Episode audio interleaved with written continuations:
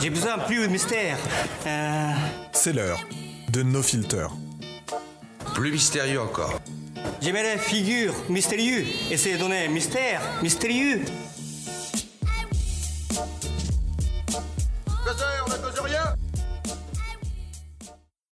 Bonjour à vous et bienvenue dans ce nouvel épisode de No Filter, le podcast dédié à la photographie et pas que. Épisode euh, 28, si je ne dis pas de bêtises, et j'espère ne pas dire de bêtises. Aujourd'hui, j'ai le plaisir de me trouver dans un lieu très particulier puisque j'enregistre chez mon invité. Alors, comment vous décrire la scène? Avant de vous décrire la scène, je vais peut-être vous parler de mon, euh, de mon invité. Elle chante. Elle photographie, elle fait des vidéos sur YouTube, elle sait aussi gérer un quart de euh, 25 ados prépubères avec un taux de perte de moins de 2% sur un arrêt de station-service. On va un petit peu, à un moment, peut-être invoquer un esprit à la Clément Viktorovitch pour, euh, aborder deux, trois petits points de sémantique par rapport à l'ennui, comment dire, le, manque d'inspiration. Mais là, en termes d'inspiration visuelle, je suis dans une pièce où j'ai Wattmill, je sais pas combien d'appareils photo, de, l'alcool, de la bouse à foison, euh, bouse au sens bière, euh, petit alcool sympa, pas autre chose, des jeux de société, et un guest, vous le verrez pas parce que c'est de l'audio, mais un magnifique Scarpa qui dort, qui nous surveille quand même, euh, qui dort sur le, sur le canapé. Bon, introduction extrêmement longue. Bonjour Angéline, comment vas-tu? Eh ben écoute, ça va, je suis trop contente que, que tu sois là, euh, ça me fait plaisir d'accueillir ça chez moi. Eh ben merci, merci à toi. Petite précision, euh, vous le savez, un T'as oublié de dire qu'il y avait un beau piano derrière toi. Oui, oui, mais c'est toujours mon, c'est toujours mon, mon complexe de ne pas avoir appris à jouer d'un instrument de musique et de ne pas jouer de piano alors que je, je- j'en crève d'envie. On attaque tout de suite les vannes. hein. On se souvient de ce, euh, c'était quoi? C'était Grégoire qui, qui avait massacré euh, Oasis, Saint-Lazare sur un piano avec donc C'est quoi, moi je, je regarde même pas ces trucs-là, c'est trop pour moi. dans Don't Look Back in Anger. Moi, si je pouvais massacrer mais correctement du Henri Pierre Noël, un petit Simbi, un truc comme ça sur un piano, faire un gros mouvement funk euh, entre deux trains, je le ferais avec plaisir. Mais bon, on n'est pas là pour parler de ce que je sais pas faire. On est par là pour, on est là pour parler, pardon, de ce que tu sais faire. On va juste faire un petit rappel sur cette vidéo. Donc, j'ai découvert ton travail il y a euh, plusieurs mois déjà. Je pense une vidéo justement avec euh, avec Thomas au moment où je m'intéressais au travail de Thomas. On a enregistré l'épisode avec Thomas, on avait commencé à discuter et euh, bah on fait pareil. Je fais souvent référence à ça un petit peu sur le Twitch et sur le le, le podcast. On fait partie du même euh, groupe entre guillemets euh, Discord sur lequel on enregistre, euh, sur lequel on discute souvent, qui est un groupe de Discord dédié à la photographie argentique. Et donc, je t'avais proposé, on s'était rencontrés, je t'avais proposé de, de, de, de faire un épisode ensemble. Ça a mis un petit peu de temps parce que niveau timing, tous les deux, bah, il a fallu qu'on cale des choses. C'était voilà, il y a eu pas mal de choses de fin d'année, de, de rentrée, de, de, de trucs compliqués à gérer. Et surtout, tu as sorti un épisode sur le manque d'inspiration. De là, on s'est dit, ok, je pense qu'on a une bonne thématique. Euh, c'est la page blanche, c'est quelque chose qu'on traverse tous. C'est quelque chose auquel on est toutes et tous confrontés. Euh, et ça va être, en gros, parce que euh, Angéline ne sait pas les questions que je vais lui poser. On va avoir deux parties. On va avoir une partie sur ce travail que tu as, que fait le travail qu'on a tous à faire sur comment on nourrit notre photographie et le manque d'aspiration.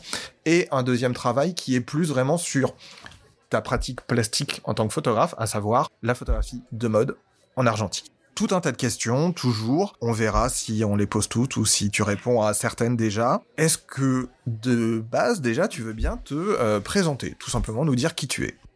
Eh bien, je m'appelle Angéline, j'ai 33 ans, je suis... euh, je sais jamais lequel métier je dois dire en premier, mais euh, je suis euh, artiste lyrique. Euh, je travaille dans, pour l'instant dans les chœurs de l'Opéra de Paris et je suis aussi photographe. J'ai eu été, j'ai été pendant une dizaine d'années surveillante dans des lycées parisiens, animatrice puis directrice de colo et toutes ces choses se nourrissent, se sont nourries euh, les, unes aux autres. Et euh, aujourd'hui, j'ai arrêté le côté euh, éducation populaire parce que j'ai plus le temps, mais ça me manque beaucoup.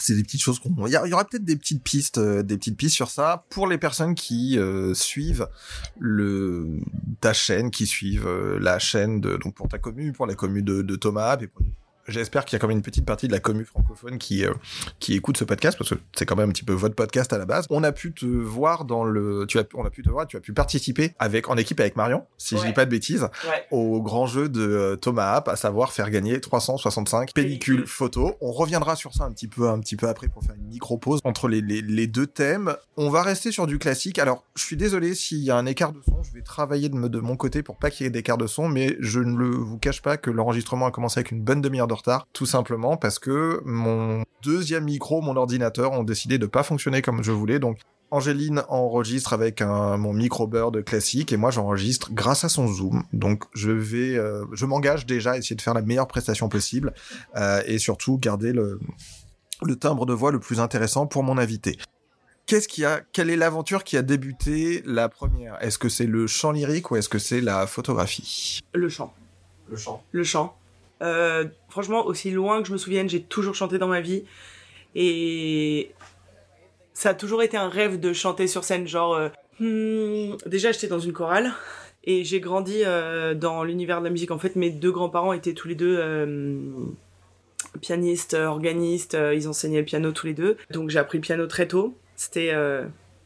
euh, fallait passer par là quoi. Donc j'ai pas eu le choix mais en soi ça me dérangeait pas, enfin je trouvais ça cool. Et j'étais aussi dans une chorale à partir de mes je sais pas 5 ou 6 ans, peut-être ouais 6 ans. Et euh, ça me plaisait grave de de chanter avec d'autres d'autres enfants. Euh, c'est sur les VHS que mon daron il prenait au spectacle, tu vois que je chante avec euh, tellement d'enthousiasme. Et puis quand j'ai eu euh, 8 ans, il y avait les Spice Girls, donc du coup je voulais grave être faire partie d'un girls band. Ensuite, euh, après j'ai été fan de Lara Fabian quand j'ai eu 9-10 ans, Euh, donc je voulais être la voix de demain. après j'ai été fan de Britney Spears à 12-13 ans, donc je, voulais être une pop star. Après j'ai découvert le rap, donc je voulais grave être Diams.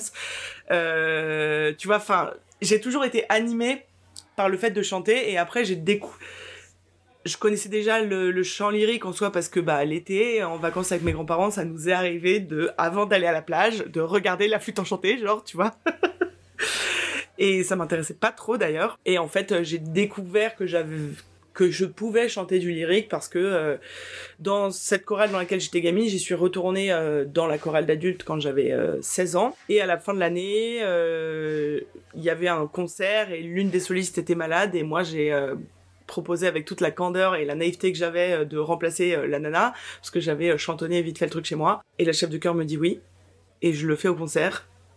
Je- Quand je te dis elle me dit oui, c'était une heure avant le concert, Ouais, tu ouais. vois. Et, euh, et du coup, j'ai chanté. Alors, j'avais aucune technique vocale et tout, donc ça devait être. euh, si vous entendez un peu comme ça, c'est Scarpia à côté. Euh, et j'ai chanté et j'ai ressenti un truc dans mon corps vraiment, vraiment fou à l'intérieur de moi.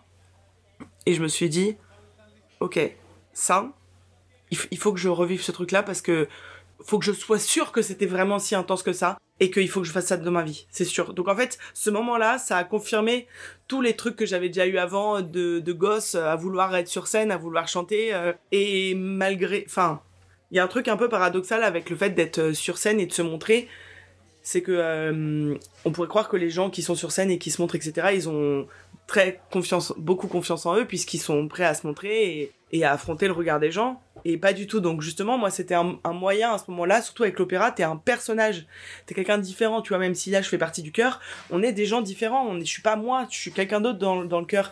Donc ça donne l'occasion de laisser ce qu'on est et d'être complètement quelqu'un d'autre et d'être extravagant, d'être extraverti, d'être, d'avoir super confiance, d'être séductrice euh, si j'en ai envie, tu vois.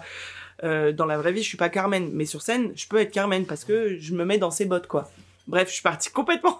Non, mais ça me va, ça me va, ça me va. Mais c'est bien parce que tu vas voir que tu amènes de, tu amènes de l'eau à mon moulin. À un moment, on va avoir, on, va revenir sur ce que tu disais dans la dans la vidéo, euh, justement sur le, le manque d'inspiration et euh, et on va aborder là. T'as t'as mis des notions d'inspiration et de, enfin t'as mis des notions d'interprétation et de d'habiter des personnages et on, on va revenir sur ça. À quel moment, à quel moment, pardon, la photographie a popé pour toi euh, dans dans ta vie?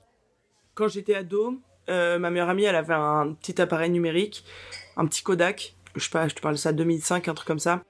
Et on faisait des photos avec, genre on faisait des selfies et tout. Je me souviens, mais des trucs. euh, Et je me disais, mais c'est génial de faire des images. C'est trop cool, on peut faire plein de trucs. Et puis j'avais capté que quand il y avait moins de lumière, c'était plus lent. Donc du coup, ça pouvait faire des flous et c'était intéressant. On avait fait du light painting. Après, elle a eu un, un Canon 350D, donc dans sa cave, on avait fait du light painting et tout. Euh, euh, et je me suis dit, c'est trop bien de créer avec des images. Et ensuite, ensuite, je me suis, mon père m'a offert un Practica sur une brocante qu'on avait trouvé. Et ensuite, euh, à force de faire des babystings et des babystings et des babystings, je me suis offert mon 450D de chez Canon euh, que j'ai trimballé partout. Mais j'étais frustrée avec le numérique je trouvais que l'argentique m'apportait un truc en plus, même si je savais pas du tout l'utiliser. Je cap, enfin, je sentais que entre les deux objets, il y en avait un qui me faisait un peu plus euh, vibrer que l'autre, tu vois. Et évidemment, vous savez duquel je parle. J'allais dire, c'est souvent comme ça. Non, on n'est pas, on n'oppose pas de toute façon dans le podcast, on n'oppose pas numérique, euh, numérique, argentique. Hein, c'est pas. pas dire qu'il y en a un qui est mieux que l'autre. Hein. Non, non, même si on sait que oui, mais euh, c'est pas la question du tout. Il y a ces petites questions là, pareil, euh, qui viennent à un moment. Est-ce que tu as la sensation d'avoir créé des passerelles entre le chant lyrique et la photographie? Que ce soit dans ta vie de tous les jours. Enfin, il y en a eu quelques-unes puisqu'il y a eu le, il y a eu le concours l'homographie. Alors petite précision, le fichier de travail du podcast a été refait complètement. J'ai rattaqué complètement la veille du podcast. Donc là aujourd'hui, on enregistre c'est le, c'est le 16 jour de grève. Je suis venu à pied depuis Père Lachaise. J'aime bien faire, j'ai besoin de faire de l'exercice. Et en fait, hier à un moment, j'ai fait un Twitch de 3 heures où j'ai repris, euh, j'ai repris tout le le, travail d'écriture du, podcast et on a regardé des vidéos de d'Angéline, on a regardé son travail sur Instagram, on a lu des articles qui avaient pu sortir sur elle et, euh, et voilà pour retravailler les questions, des choses comme ça. Donc il y aura peut-être ces, euh, ces phases là, il y a peut-être des personnes qui ont écouté le, le, qui ont regardé le live et qui vont revoir apparaître des questions. Donc du coup, je repose ma question. Pardon. Est-ce que tu as la sensation d'avoir créé des passerelles entre le chant et la photographie comment ces deux pratiques cohabitent-elles dans ta vie? Alors très rapidement, on te donner la, parole. Ça peut être des pratiques, effectivement, bah, à un moment j'ai mélangé les deux, ou ça peut être des pratiques en termes de roadmap intellectuel et de dire, bah, je me rends compte que quand je chante certains trucs, mon, cerveau, mon esprit passe par là, et quand j'ai telle pratique en photographie, bah, c'est rigolo parce que mon esprit repasse aussi par là. Alors déjà, il y a des... Il y a une chose qui fait que c'est connecté, euh, et ça c'est indépendant de ma volonté, c'est les c'est comme ça, c'est qu'il y a un vocabulaire commun entre la photographie et euh, la pratique de la musique au global, et évidemment du coup de, l'opéra, euh, de la voix lyrique. Pour, une voix, on va parler d'un grain de voix, d'une couleur, d'un timbre. Euh, on va parler de contraste pour la musique. On veut quelque chose de contrasté. Évidemment, on va pas faire tout à la même. Euh, euh on va on va faire des crescendo, on va faire forte, piano. Et je trouve que bah on, a le même vocabulaire pour pour des pour des hum, par exemple la trix c'est contrasté, tu vois?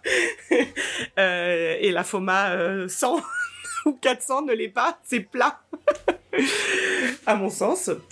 Oui, il y en a plein d'autres des pellicules pas contrastées, mais euh, et donc déjà par rapport à ça, je me je m'y retrouve. Déjà rien que pour le mot couleur. On m'a souvent dit les, les gens que j'ai pu rencontrer euh, qui m'ont accompagné dans mon parcours de jeune chanteuse mhm. que j'avais une couleur, un timbre particulier et que c'était pas fréquent de trouver euh, mon genre de voix et euh, j'essaye de enfin j'aime bien avoir cette définition là de ma voix parce que dans la photo aussi c'est ce que j'aime trouver des correspondances de photos alors c'est difficile parfois de choper les bons moments on attend beaucoup mais d'avoir des correspondances de couleurs, des couleurs qui me parlent. Euh, donc déjà sur ce point-là, je trouve que la photo et la musique, euh, en général, puis de la voix, se rejoignent. Et je me retrouve bien au milieu de ce carrefour-là. Et récemment, je trouve que ça se, ça se rencontre très bien aussi.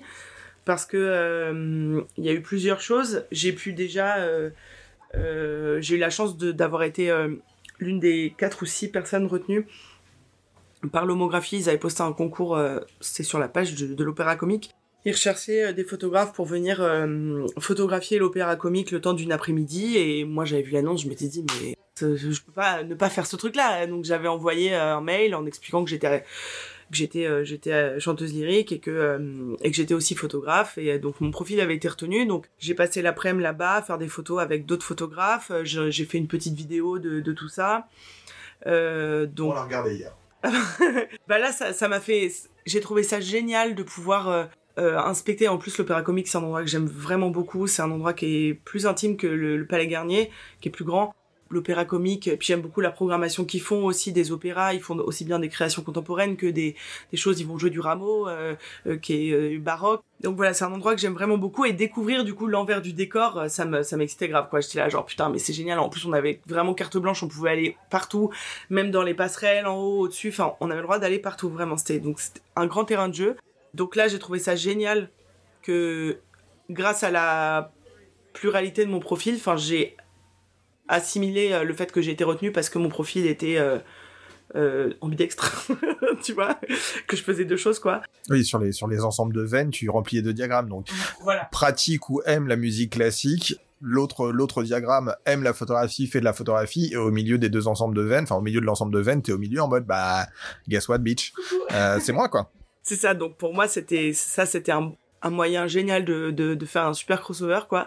Et de montrer aux gens aussi après sur YouTube, regardez, je fais ça, et on, et je peux, on peut faire ça aussi à côté. Et, et aussi dernièrement, tout dernièrement, euh, et après j'aurais fini de répondre à la question, désolée, je suis très bavarde, Euh, c'est que euh, j'ai pu euh, amener des gens de la photo qui n'y connaissaient ou qui n'y connaissent rien à l'opéra. Parce que l'opéra, dans l'imaginaire commun, c'est un truc de riche, c'est un truc d'élite. Alors, on va pas se le cacher. Oui, au global. Mais il y a quand même. Enfin, moi, je viens pas euh, d'une famille très riche. euh, mes grands-parents, euh, c'était, euh, c'était, c'était pas, euh, c'était pas les bourgeois de la ville, pas du tout. Euh, et j'ai pas du tout grandi dans des conditions euh, de, ouf, quoi. Donc il y a beaucoup de profils aussi qui viennent pas de, milieux bourgeois ou je ne sais quoi, qui font euh, qui font de la musique classique et de l'opéra. Et ça me tient à cœur de montrer ça. Et du coup, euh, j'ai fait visiter, par exemple, quand Adrien était là, Zatax, quand il était là euh, fin octobre, euh, on a passé une matinée ensemble et je l'ai emmené euh, pour visiter euh, l'Opéra de Paris, enfin la, la- Garnier. Euh, C'était hyper cool, on a fait des photos à l'intérieur. J'ai donné aussi, il y a pas longtemps, il y avait la Générale de Peter Grimes, qui est une production qui joue en ce moment à l'Opéra Garnier. Donc les artistes des chœurs, on a souvent deux places pour la Générale et j'ai offert ces deux places à Maureen de la chaîne Maureen Garé et Marion, Marion Gandois. Et euh, je leur ai offert les places, elles sont venues toutes les deux et j'étais euh, si heureuse de, de pouvoir les, les, mettre dans cet endroit-là. Parce qu'aussi les places d'opéra, il y a des places qui sont pas chères, hein, mais euh, les places pas chères, elles partent vite souvent. Donc là, voilà, de leur, leur faire découvrir ça, quoi. Je, je... Et puis tu vois, d'amener des gens qui sont pas du tout dans, ce, dans cet univers-là, leur, leur faire découvrir, ça me, ça m'a, ça m'a rendu trop heureuse. J'ai fait une vidéo un soir où j'ai été voir une amie qui est qui fait partie de la- l'atelier lyrique de l'Opéra de Paris, qui s'appelle Marine Chagnon, qui est une chanteuse extraordinaire, qui chantait Tisbé dans le Cenerentola de, de Rossini euh, en début de saison. Euh, J'ai été donc euh, la voir à Garnier et j'avais pris mon appareil, une pellicule et je me suis dit vas-y je fais un vlog là-bas, je prends les gens en photo. Et j'étais, il y a quelques photos floues parce que, bah parce qu'il y avait pas beaucoup de lumière. Mais j'étais contente de l'atmosphère que j'avais pu euh, faire ressortir, montrer ça aux gens. Et dernièrement, euh, j'ai pu euh, de nouveau refaire une petite visite euh, avec. euh, Il y avait Antoine, il y avait Angèle, il y avait euh, Hugo Loupi, il y avait euh, deux trois Bien autres sûr, personnes. voilà, il y avait deux trois autres personnes dont je je je je- j'oublie le nom, désolé. Et euh, et, euh, et c'était trop cool, pareil, de les amener là. Ah si, il y avait Hugo PDV aussi. Euh, donc on a on a fait des photos. Je leur ai un peu raconté euh, l'histoire du bâtiment, de, Garnier. ça me rend trop heureuse d'amener des gens qui n'ont rien à voir avec ça et de leur montrer, de leur dire Eh, venez, venez dans mon monde, c'est cool, c'est cool et c'est c'est pas juste méga guindé. ça me vraiment ça me ça me ça me remplit trop de joie et de montrer aussi dans à travers ces vidéos qu'on peut avoir plusieurs casquettes et c'est cool et faut qu'on on peut être plusieurs choses à la fois et c'est ce que j'essaye de mettre en avant sur ma chaîne YouTube. C'est pour ça que j'ai pas de mal à parler de ce que j'ai fait avant. Tu vois de mon métier dans l'éducation euh, euh, de la photo de la musique. Il y a deux jours j'ai tourné un vlog sur une journée. Euh, le matin on s'est vu avec Thomas on a été promener à nos chiens ensemble on a fait des photos. L'après-midi j'ai vu mon ami Camille Oli Camille. On a fait des photos ensemble et le soir j'avais une représentation de Peter Grimes à Garnier dans la même journée, tu vois, il y a plein de choses que je, fais s'emboîter et euh, enfin je suis certainement pas la seule à faire ça mais mais c'est trop bien d'être plein de trucs en même temps ça nous rend tellement riches tu vois et ça enrichit de ouf nos pratiques voilà ça fait 10 minutes que... Ah, bah, si, on salue, euh, on salue et on remercie d'ailleurs toujours Thomas App, plus connu sous le nom du, du bouc de Saint-Nazaire. Euh, je vais faire comme pyramide maintenant. Je vais, je vais préparer mes interventions en deux briques. Première brique, c'est en regardant effectivement une, euh, un échange d'appareils photo avec euh, avec Thomas qui t'avait présenté. J'étais bah, chanteuse lyrique et photographe. Bah, c'est c'est c'est cool, c'est vachement rare. Faut aller faut aller regarder ça quoi. Faut faut voir ce que fait la personne. Deuxième point. Petit parallèle avec le tir à l'arc, si jamais il y a des archers dans le, euh, dans le, qui écoutent le podcast ou des choses comme ça. Mais tu disais le, essayer de sortir un petit peu l'opéra de son côté guindé et forcément très bourgeois. La photographie est un sport de riche. Enfin, la, la photographie est un sport de privilégié. À un moment, euh, qu'on soit en numérique, qu'on soit en argentique, le fait d'acheter un boîtier, le fait d'acheter des pellicules, le fait d'acheter un objectif. Si quand je fais un devis pour de la photographie de mariage, on a un certain prix, c'est parce que, bah, ne serait-ce que le matériel avec lequel je viens, il y en a pour, euh, bah, il y en a pour euh, plusieurs milliers d'euros, et on est au-dessus de 5 6 000 milliers d'euros. Donc, la photographie coûte très très cher, euh, très très cher en soi. Ça, on est tout à fait, tout à fait d'accord et tout à fait conscient de la, de la chose. On va aller un petit peu, euh, plus directement dans le sujet. Comment est-ce que tu traverses les pannes d'inspiration? On va essayer de trouver un, meilleur terme. Comment est-ce que tu traverses les creux, les manques d'inspiration en photographie? Et comment tu les traverses dans le champ lyrique? Dans la photo, je vais pas me forcer. Je vais dire, vas-y. Vas-y, Palek. Tant pis, quoi. Mes appareils, euh, ils peuvent dormir euh, bah, entre 2019 et jusqu'à ce que ça se relance. Enfin, que ça se relance, que ça se lance tout court euh, sur YouTube. Et que je me mette un peu à fond dedans, je dirais euh, début 2022. J'ai très peu produit en photo. euh, parce que déjà, il y a le Covid. Parce que du coup, j'ai quand j'étais directrice de colo, je faisais beaucoup de colo à l'é- à l'étranger. Et donc, je photographiais beaucoup l'ailleurs. Et quasiment jamais Paris. Chose que j'avais fait beaucoup au début quand j'ai commencé la photo. Et donc, du coup, j'étais tellement inspirée par euh, le reste du monde que Paris, franchement, à prendre en photo, ça me faisait chier. Et je, ça m'inspirait pas du tout, du tout, du tout.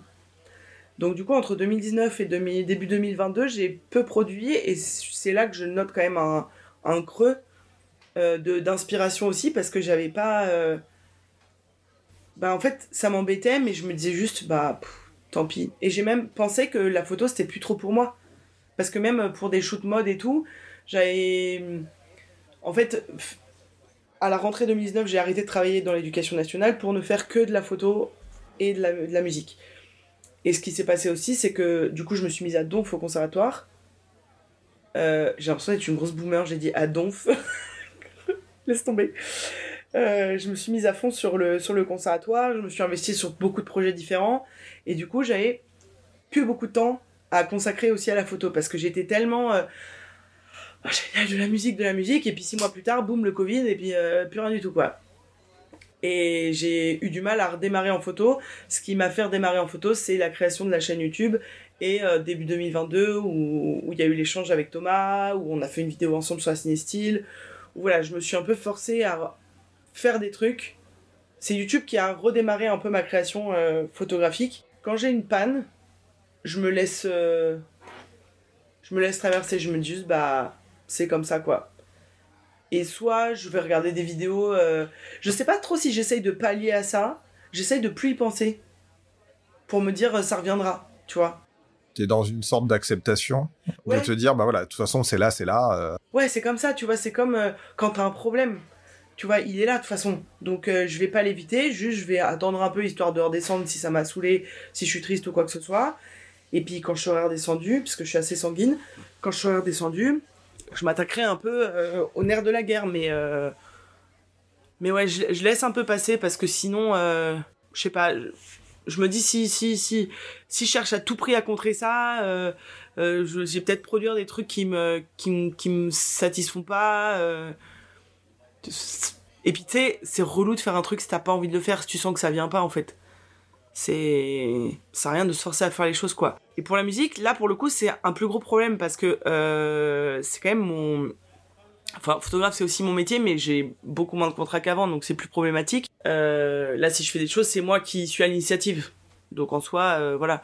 Alors que la musique, j'ai des choses à travailler. Mhm. Et quand la musique m'inspire pas, la musique m'inspire pas, pardon. Putain, c'est chaud là. Parce que du coup, j'ai pas le choix et je suis obligée de mettre le nez dedans, tu vois. Pour le coup, je peux pas trop laisser ça de côté et revenir après. Enfin, des fois, je le fais, j'avoue, mais après, ça me met un peu dans des. hum, dans la merde parce que les délais se raccourcissent. c'est ça. Donc, euh, ben, pour la musique, quand j'ai une panne d'inspi, et ça arrive, en fait, dans la vidéo sur l'inspi, du coup, j'avais dit, ouais, la musique, je suis pas confronté à ça parce qu'en fait, elle est déjà écrite, etc. Mais finalement, je reviens sur ce que j'ai dit, la musique ne peut ne pas m'inspirer parce que je chante pas que des trucs que j'aime. Tu vois, je chante pas que des trucs qui me font kiffer. Je vais être obligé de chanter des trucs qui vont me faire travailler certains, euh, certains aspects euh, techniques. et ça me, ça me prend bien la tête et j'ai pas le choix. Donc du coup, je suis obligée de trouver des techniques pour me calmer un peu et pas m'énerver, euh, travailler lentement. C'est c'est vraiment vraiment difficile à faire. J'ai pas donné de solution, j'ai juste dit comment je. Mais il y a pas de, de toute façon, on... alors. Il y a pas de solution en soi, tu vois. Chacun gère ça aussi à sa manière en deux briques.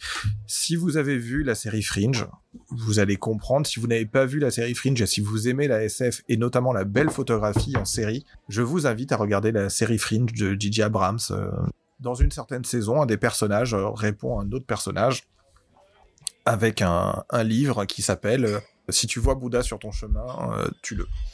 Et en gros, de ce que j'ai compris, parce que je n'ai pas encore lu le livre, donc je ne vais pas encore faire une fois de plus l'imposture de vous parler d'un truc en vous disant si si je l'ai compris alors que j'ai pas ouvert le livre, ce qui est ma spécialité. De ce que je comprends de cette phrase, si tu croises le Bouddha sur ton chemin, c'est si tu trouves sur ton chemin une personne qui te dit moi j'ai la solution à ton problème, et c'est cette solution-là, tue cette personne. Parce que personne d'autre que toi ne peut t'amener la solution à ton problème. Hmm. Et il n'y a pas de, il n'y a pas de solution universelle. Donc tu n'as pas donné deux solutions. Je m'attendais pas forcément à ce que tu donnes une recette ou une solution, mais tu as donné euh, ta vision et justement on arrive à ça sur ton interprétation de la chose. Dans ta vidéo sur l'inspiration, tu nous, tu nous expliques, enfin tu nous expliques, tu nous dis qu'effectivement dans ta pratique du chant lyrique, tu amènes une interprétation. Tu ne crées pas parce que la musique est déjà faite à la différence de la photographie euh, où tu es sur de la tu es sur la tu es sur la création tu es sur le fait de faire un choix. Alors moi je vais m'amuser un petit peu à commencer à, faire des petits twists là dedans si tu fais une interprétation c'est que tu viens mettre une une émotion. Est-ce que euh, une des plus belles interprétations que j'ai vues de de Don Juan la pièce de théâtre on était sur justement un acteur qui était francophone mais qui n'était pas français, dont le français n'était pas la, la, la langue maternelle, qui avait un petit accent anglais et par rapport au personnage de Don Juan, je le replace très rapidement en fait dans le, le Don Juan de Molière. Hein, on est sur un personnage qui, on en revient sur cette notion de problématique, voit les femmes comme des problèmes mathématiques. Quand vous lisez Don Juan, Don Juan ne consomme, et c'est pas un joli mot, mais Don Juan, au maximum, il fait un petit bisou sur la joue mais euh, Don Juan ne couche pas. Don Juan, dans le livre, Don Juan n'embrasse pas. Don Juan flatte. Don Juan voit les... Euh, c'est un dragueur, quoi. C'est plus qu'un dragueur. C'est un dragueur pathologique. Qu'est-ce que il y a J'avais, enfin, on avait développé ça avec une prof de, de psycho euh, euh quand on faisait notre, euh, enfin, à l'époque où je faisais mon, mon diplôme de dernière, de, de, de fin d'année voir une femme comme un problème mathématique, alors que Scarpa s'emmerde. Et en fait, une fois que, une fois qu'on a trouvé la, la, solution au problème, on passe à autre chose. Dans la, dans la vie de tous les jours, le complexe de Don Juan, c'est de se dire, voilà, j'ai envie de monter ma boîte de euh, livraison euh, par, euh, j'ai envie de, de montrer ma, ma boîte de, en, en, livraison par bicyclette. Une fois que j'arrive à le faire, en fait, je vais pas le faire parce que j'ai passé toutes les étapes pour le faire. Et une fois que j'ai résolu le problème, ben en fait, j'ai trouvé la solution, donc j'ai pas envie de le résoudre. Donc, je reviens en arrière, blablabla, ce Don Juan, l'accent anglais, il y avait une émotion, il y avait une, il y avait une notion d'interprétation. Est-ce que, avec le recul maintenant, puisque tu as passé cette, tu as passé cette phase de. Excusez-moi, c'est c'est rigolo. On a un chien qui est en train de, on a un chien qui est en train de nous faire une descente de Skénan à côté en mode, ah, donnez-moi des croquettes, je rêve. Euh, est-ce que depuis cette, cette vidéo, tu es toujours sur le même avis de dire que en chant lyrique, tu ne, tu ne crées pas parce que même si la musique est même si la musique est, déjà euh, est déjà écrite et que tu tu ne tu es là en tant qu'interprète mais tu crées une interprétation tu viens créer une émotion. Est-ce que ce, ce, pont là est-ce que cette euh, séparation euh, cognitive sémantique plutôt sémantique que cognitive d'ailleurs tu la hum, tu l'aperçois toujours de la même manière ou pas? Alors oui mais à la différence que par exemple s'il y a une nouvelle mise en scène d'un opéra donc euh, je reprends euh, Carmen. Une mise en scène, c'est quoi? C'est la vision d'un opéra euh, par le, metteur en scène. Donc il arrive avec une idée de... Il veut mettre... ou Don Giovanni, tu vois, il veut dire que en fait Carmen, elle est comme ça, parce que lui, il l'aperçoit comme ça. il veut montrer que Don José, donc, qui est le premier amoureux de Carmen dans l'opéra, il est comme ça, que Escamillo, il est comme ça. Et donc, du coup, là, je vais la. Si c'est une nouvelle production, je vais la créer avec lui. Je vais créer la Carmen qui veut. Donc là, oui, c'est de la création. Mais on est sur de la création. euh, Mais c'est un, choix au même titre que. Alors, je me permets de te couper la parole, mais donc là, tu me parles, tu, tu, tu me dis, pour faire, pour faire simple, je viens donner vie, euh, je viens personnifier en fait, euh, et je suis l'aide à la création d'une personne qui dit voilà, moi je vois Carmen, je la perçois comme ça, mais est-ce que tu es d'accord que mettre le cadre d'une photographie de telle ou telle manière, c'est aussi la photographie, c'est pareil, c'est juste un, un choix de comment je montre ce qui est autour de moi et euh, Oui. Non, ça, je suis d'accord avec toi que la photo, au final, on a. La création, elle est sous nos yeux. Enfin, la scène est créée devant nous. mhm. Nous, on va l'interpréter en cadrant de telle ou telle manière, en choisissant de se- s'opposer ou pas au soleil, en choisissant tel appareil photo. la vitesse, la pellicule, la sensibilité, bien sûr. Euh, et. hum, Mais je. Vu qu'il y a quelque chose de palpable ap- après du négatif, de éventuellement d'un tirage, pour moi, il y a plus un aspect créatif euh, que sur la musique, où je pars d'une matière qui est, elle, déjà palpable à la base. En fait, je trouve que le processus, il est euh, inversé. Sur la photo, je pars d'une scène de vie ou d'un d'un truc dans l'air entre guillemets et je le mets sur un négatif ou sur un papier. Dans la musique, en fait, je pars d'une action et je le mets sur un papier. Dans la musique, je pars du papier et je vais dans l'action. Parce que le papier, c'est ma partition du coup. Et après, je vais dans l'action dans le réel. Alors que la photo, je pars du réel et je vais sur le papier. Du coup, tu vois ce que je veux dire? Les deux chemins sont inverses. C'est pour ça que hum, je considère que la photo, c'est plus de la création que la musique. Alors vous le voyez pas, mais on est donc face à face avec euh, Angeline et euh, sur la sur la gauche d'Angeline, il y a Scarpa qui, qui dort et qui, qui rêve tranquillement sur le canapé et, et Angeline sur sur la fin de sa question me regardait en souriant. Et pareil, euh, on en revient toujours à, à tuer Bouddha sur le bord de la route. Il y a pas de il y a pas de il y a pas d'interprétation, il y a pas de, de, Il n'y a pas de mauvaise situation. Ah, je vais vraiment pas faire du Edouard Baird, voilà. Euh, merci beaucoup, merci de me tenter. Euh, Il n'y a pas de, il y a pas de réponse parfaite euh, à ce, à ce point-là. Je regarde ma liste de questions.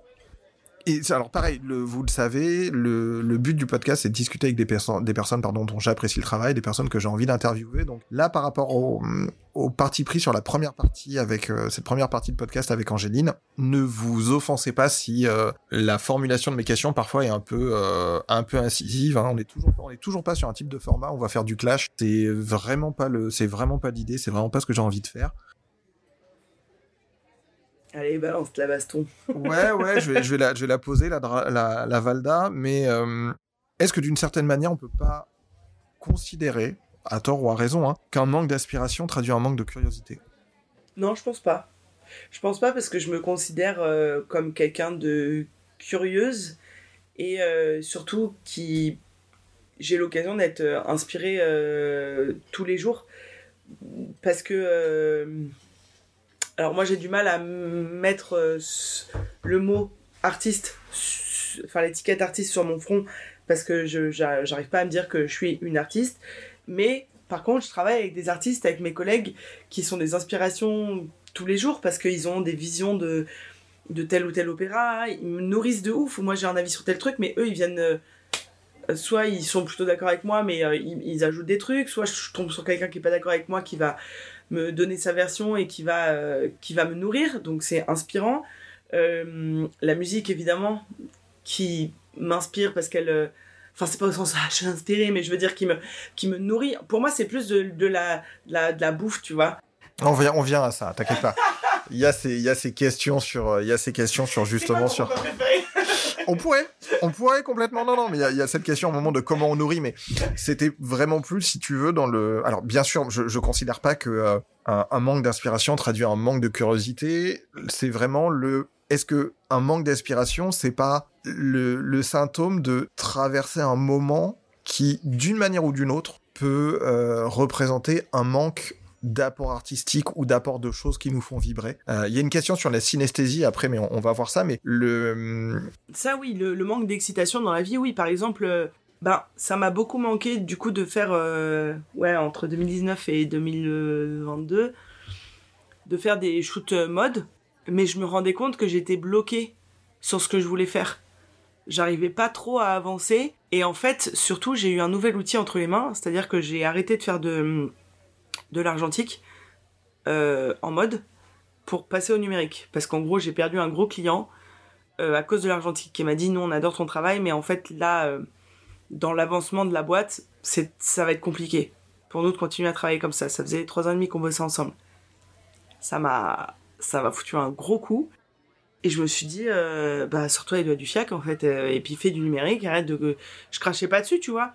Mais relance-toi, en fait, apprends. Et j'ai aussi, à ce moment-là, rencontré un agent, quelques mois plus tard, du coup, je m'étais euh, remise au numérique, et j'avais commencé à faire des trucs un peu mode et tout, type studio et tout, pour euh, explorer, quoi. Et il m'a dit, euh, je vois beaucoup trop de différence entre ce que tu fais en argentique et ce que tu fais en numérique. Euh, et une des raisons, enfin, il faut plus que je vois de différence. Il faut que, enfin, quand il disait je veux plus voir de différence, c'est que dans ta ligne artistique, j'ai la même chose. Et que je vois, euh, que je sache que ça c'est toi et que ça c'est toi, même si les moyens sont différents en fait. Que, que je vois pas de différence entre les deux. Du coup, ça aussi, ça m'a remué. Je me suis dit, bon, bah, un travail. Et du coup, ça m'a poussé à me, me mettre au numérique et à me, à chercher comment je pouvais utiliser ce nouvel appareil, enfin ce nouvel, ce nouvel outil plutôt. Et c'est là qu'est intervenu un une, une découverte absolument incroyable, le 70-200. je n'avais, je ne shootais qu'au 4, au, que au 50 mm avant. Mais vraiment, c'était, je pouvais pas faire autrement que shooter avec ça. Et un jour, mon mec euh, qui est chef opérateur m'a dit, mais euh, il existe autre chose en fait. Le 50, c'est la, la vie s'arrête pas à ça en fait. Tu devrais essayer d'autres trucs, des plus longues focales, des zooms et tout. Je là, genre, non, trop pas. Et puis il m'a prêté, euh, le, son père m'a prêté son 70-200. Et là, je me suis dit, ah ouais, en fait, c'est vachement mieux pour ce que je, pour ce que je veux raconter. J'ai compris comment je voulais raconter les trucs, tu vois. Et du coup, maintenant, quand je shoot en numérique, je shoot plus qu'avec ça. Et je sens petit à petit que c'est en train de se rejoindre dans ma direction artistique. euh, Je mets, vous les voyez pas, mais j'ai mis des guillemets parce que pareil, je, je, je suis pas DA, tu vois, mais dans, dans mes goûts et dans ce que j'essaye de, de faire artistiquement, je sens que les deux sont en train de se rejoindre. D'ailleurs, euh, quand je, je shoot quasiment plus qu'avec mon Nikon F3 quand je fais de la mode. Pourquoi? Bah parce que j'ai un 105 dessus et que je supporte plus d'être au 50. voilà. Alors, c'est- c'est- c'est Donc ce nouvel outil m'a beaucoup inspiré. Voilà, pardon, je finis. c'est super intéressant, c'est que du coup, c'est une, c'est une vraie question parce que j'ai manqué de bosser avec eux et peut-être qu'on qu'on bossera dans les, dans les temps qui viennent. Pareil, alors ça c'est un truc que je fais à chaque épisode, je suis désolé, ça doit vous gaver. On va plier un petit peu le, le, le temps et euh, à la fin, un moment, on va, on va discuter d'un... Et je vous parlerai un petit peu d'un- d'une vidéo dont j'ai parlé il y, a, il y a longtemps qui s'appelle Fives Obstruction et qui, qui traite un petit peu de ça. Mais du coup, tu n'es pas allé forcément... Euh... Alors Zatax, je suis désolé. Loopy, je suis, dé- je suis vraiment désolé. Antoine, Hugo PDV, je sens qu'il y a des gens qui vont faire des loopings là et qui vont faire du, du, du, du table flip euh, chez eux. euh. Très souvent, on vient opposer photographie argentique à photographie numérique. Si à un moment... Oh putain Ah bah oui, bah c'est pour ça. Si à un moment, si vraiment à un moment vous voulez euh, travailler en numérique comme de l'argentique, il y a de grands débats. Alors pareil, pareil, pareil, pareil. On ne va pas venir sur. euh, Ah mais justement, moi je disais que les deux se sont, sont en train de Oh, bien sûr, hein. bien sûr, mais on va pas venir sur ce débat de quelques semaines qui a un petit peu animé Twitter de euh, argentique numérique. Perso, je m'en fous. Si vous voulez à un moment essayer d'avoir un rendu argentique en numérique, c'est super simple. Le triangle d'exposition, est-ce qu'il change entre les deux pratiques? Hmm, Non, je crois pas. La sensibilité, non, je crois toujours pas. L'exposition, non, on a dit que le triangle d'exposition ne bougeait pas. Si vous voulez avoir un rendu d'une Portra 160, euh, d'une Kodak 160 en 135 mm, alors que vous êtes en numérique, c'est très simple. Vous débrayez votre appareil photo, vous vous mettez en manuel, vous venez choisir 160 ISO ou la valeur qui s'approche le plus de 160 ISO, donc soit du 100, soit du 200 ISO. Vous allez venir travailler avec des valeurs qui correspondent plus ou moins à ce qu'on peut avoir sur un appareil photo argentique, donc maximum obturation euh, 1 millième de seconde, euh, minima euh, 30 secondes, soit bulb. Et ce que vous allez faire derrière, c'est que vous allez rester tout le temps sur ces euh, valeurs-là. Vous allez rester sur euh, eh ben, du 100 ISO, sur une ouverture qui soit intéressante et essayer de travailler de la même manière. Et derrière, parce que vous aurez fait tout votre shooting en 100 ou en 200 ISO, vous allez pouvoir passer sur des outils comme DxO, euh, FilmPack, qui vous dit à partir d'un fichier numérique, voilà, là moi je peux venir émuler le rendu d'une pellicule argentique spécifique. Ce que je veux vous dire, c'est que l'important, c'est de faire de la photographie et il n'y a pas tant de dispersion et de disparité entre argentique et numérique. Et on peut à un moment vouloir se dire, eh ben là, moi sur ce projet-là, ben, je n'ai que de l'argent, je n'ai que du numérique à mon à mon crédit. J'aimerais pouvoir travailler en argentique et donc je vais travailler en numérique et essayer d'avoir ce rendu. Par contre, pour bien le faire, ça nécessite d'avoir euh, un, travail qui est cohérent. C'est certain que si vous venez shooter à 1200 ISO et que derrière vous ouvrez des XO en disant oui, alors moi j'aimerais avoir le résultat d'une Trix 400, ben non, ça va jamais marcher en fait. Ces, ces logiciels-là, ils fonctionnent très bien, on peut aller dans le sens en étant cohérent du début jusqu'à la fin du shoot. Par contre, effectivement, venir faire des photos en numérique pour ensuite derrière venir mettre des petits bords en mode regardez, je travaille comme si je travaillais avec une pellicule euh, argentique. Je vais pas juger le fait que ce soit intéressant ou pas, c'est juste que euh, c'est pas forcément le, résultat le, plus intéressant, le plus sympa, le plus sympa à travailler. On revient sur euh, sur cet épisode et sur ce sur ce qu'on aborde, ce manque d'inspiration comment est-ce que tu nourris ton rapport euh, très mat en ce moment, très euh, des équations, des, des, au, grand mieux des, des, fractions. Comment est-ce que tu nourris ton rapport connaissance sur interprétation en chant lyrique et en photographie? Faut que je réfléchisse ce que tu as dit dans la question. Comment tu... Euh, je vais la formuler différemment. Donc, on, on, va dire un rapport connaissance sur interprétation. En gros, comment tu nourris par rapport à ces manques, euh, par rapport à ces, on a dit qu'on disait pas manque, Gozer, on a dit qu'on disait euh, panne d'inspiration, petite petite période de creux. De manière générale, dans ces périodes de creux et hors de ces périodes de creux, comment tu nourris ton dictionnaire, ton répertoire en photographie et ton répertoire en chant lyrique? Eh bah tiens, là je vois un vinyle de Interstellar, des choses comme ça. Est-ce qu'il y a des moments où tu te dis, là je sais que euh, dans six mois on va travailler sur telle telle œuvre, bah peut-être que je vais aller voir euh, ce qui tourne autour de cette œuvre, d'autres interprétations, et peut-être que je vais aller pardon, peut-être que bah là je viens de tourner la tête, il y a un bouquin sur il y a un bouquin d'Anne Brown, peut-être que je vais lire des choses complètement regarder complètement autre chose parce qu'au final ça va nourrir euh, ça va m'amener des choses, ça va ça va me nourrir intellectuellement et je vais faire des petites passerelles euh, des petites passerelles comme ça. Ah oui bah par exemple si je dois je sais pas si je commence à chanter un un nouvel air. Euh, par exemple, euh, qu'est-ce que j'ai commencé à regarder il y a longtemps? Ah oui, l'année prochaine, l'opéra. Oh, j'ai peut-être pas le droit de le dire, tu me diras. Non, je vais pas le dire. Euh, je vais parler de ce que moi, je travaille pour moi. par exemple, j'ai commencé à travailler Carmen. Donc, pour encore revenir sur elle.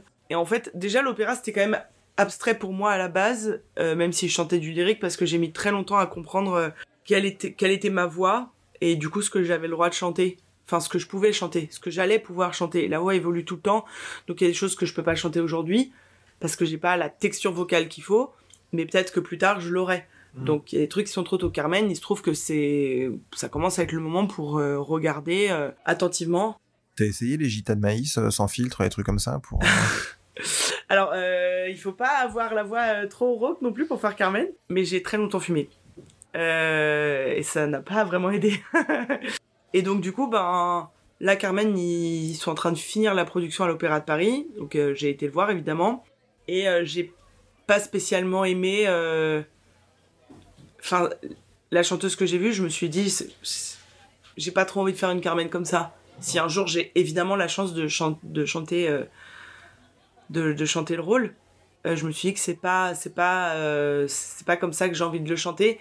Donc du coup, j'ai été voir euh, par contre, j'ai bien envie d'avoir un Don José comme ça. Mhm. Parce que j'aime bien comment le caractère, il est. voilà, j'aime bien le positionnement, euh, la façon. Euh, et ce que le chanteur a apporté vraiment au, personnage. Donc, du coup, bah, je vais aller regarder d'autres versions de Carmen pour, pour nourrir la mienne. Et il y a aussi juste moi ce que je perçois de la partition. Je vais aussi regarder les tempos qui sont choisis par les, par les différents chefs d'orchestre parce que c'est pas les chanteurs forcément qui choisissent les tempos euh, il y a ce qui est écrit sur la partition, mais après il y a l'interprétation du chef d'orchestre et le chanteur, il a pas vraiment trop son mot à dire. Généralement, c'est le chef qui dit bah je voudrais que ce soit comme ça. On peut négocier un peu quoi, mais bon, il y a la marge de manœuvre est pas ouf non plus. Donc je vais, ouais, je vais élargir le champ quoi. Je vais voir euh, qui a chanté ça. Euh, et ne serait-ce que pour, pour commencer à regarder, à, à, choisir des rôles aussi. Parce que des fois, il y a l'idée qu'on a de sa voix, et il y a la voix réelle qu'il faut pour, euh, pour chanter tel rôle. Donc pour se rendre compte, il faut voir un peu quelles chanteuses ont chanté ça. Et du coup, euh, est-ce que moi, en fait, je me rapproche de ces chanteuses-là? Oui, non.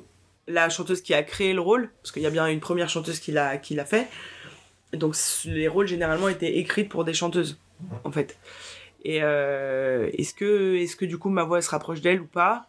Donc ouais, j'élargis vraiment le, le, spectre pour avoir le plus de données possible pour pas me retrouver démunie en fait. Et puis il y a encore une fois ce que moi, comment la musique m'affecte et ce que j'ai envie de, les pièces du puzzle que moi j'ai envie de mettre.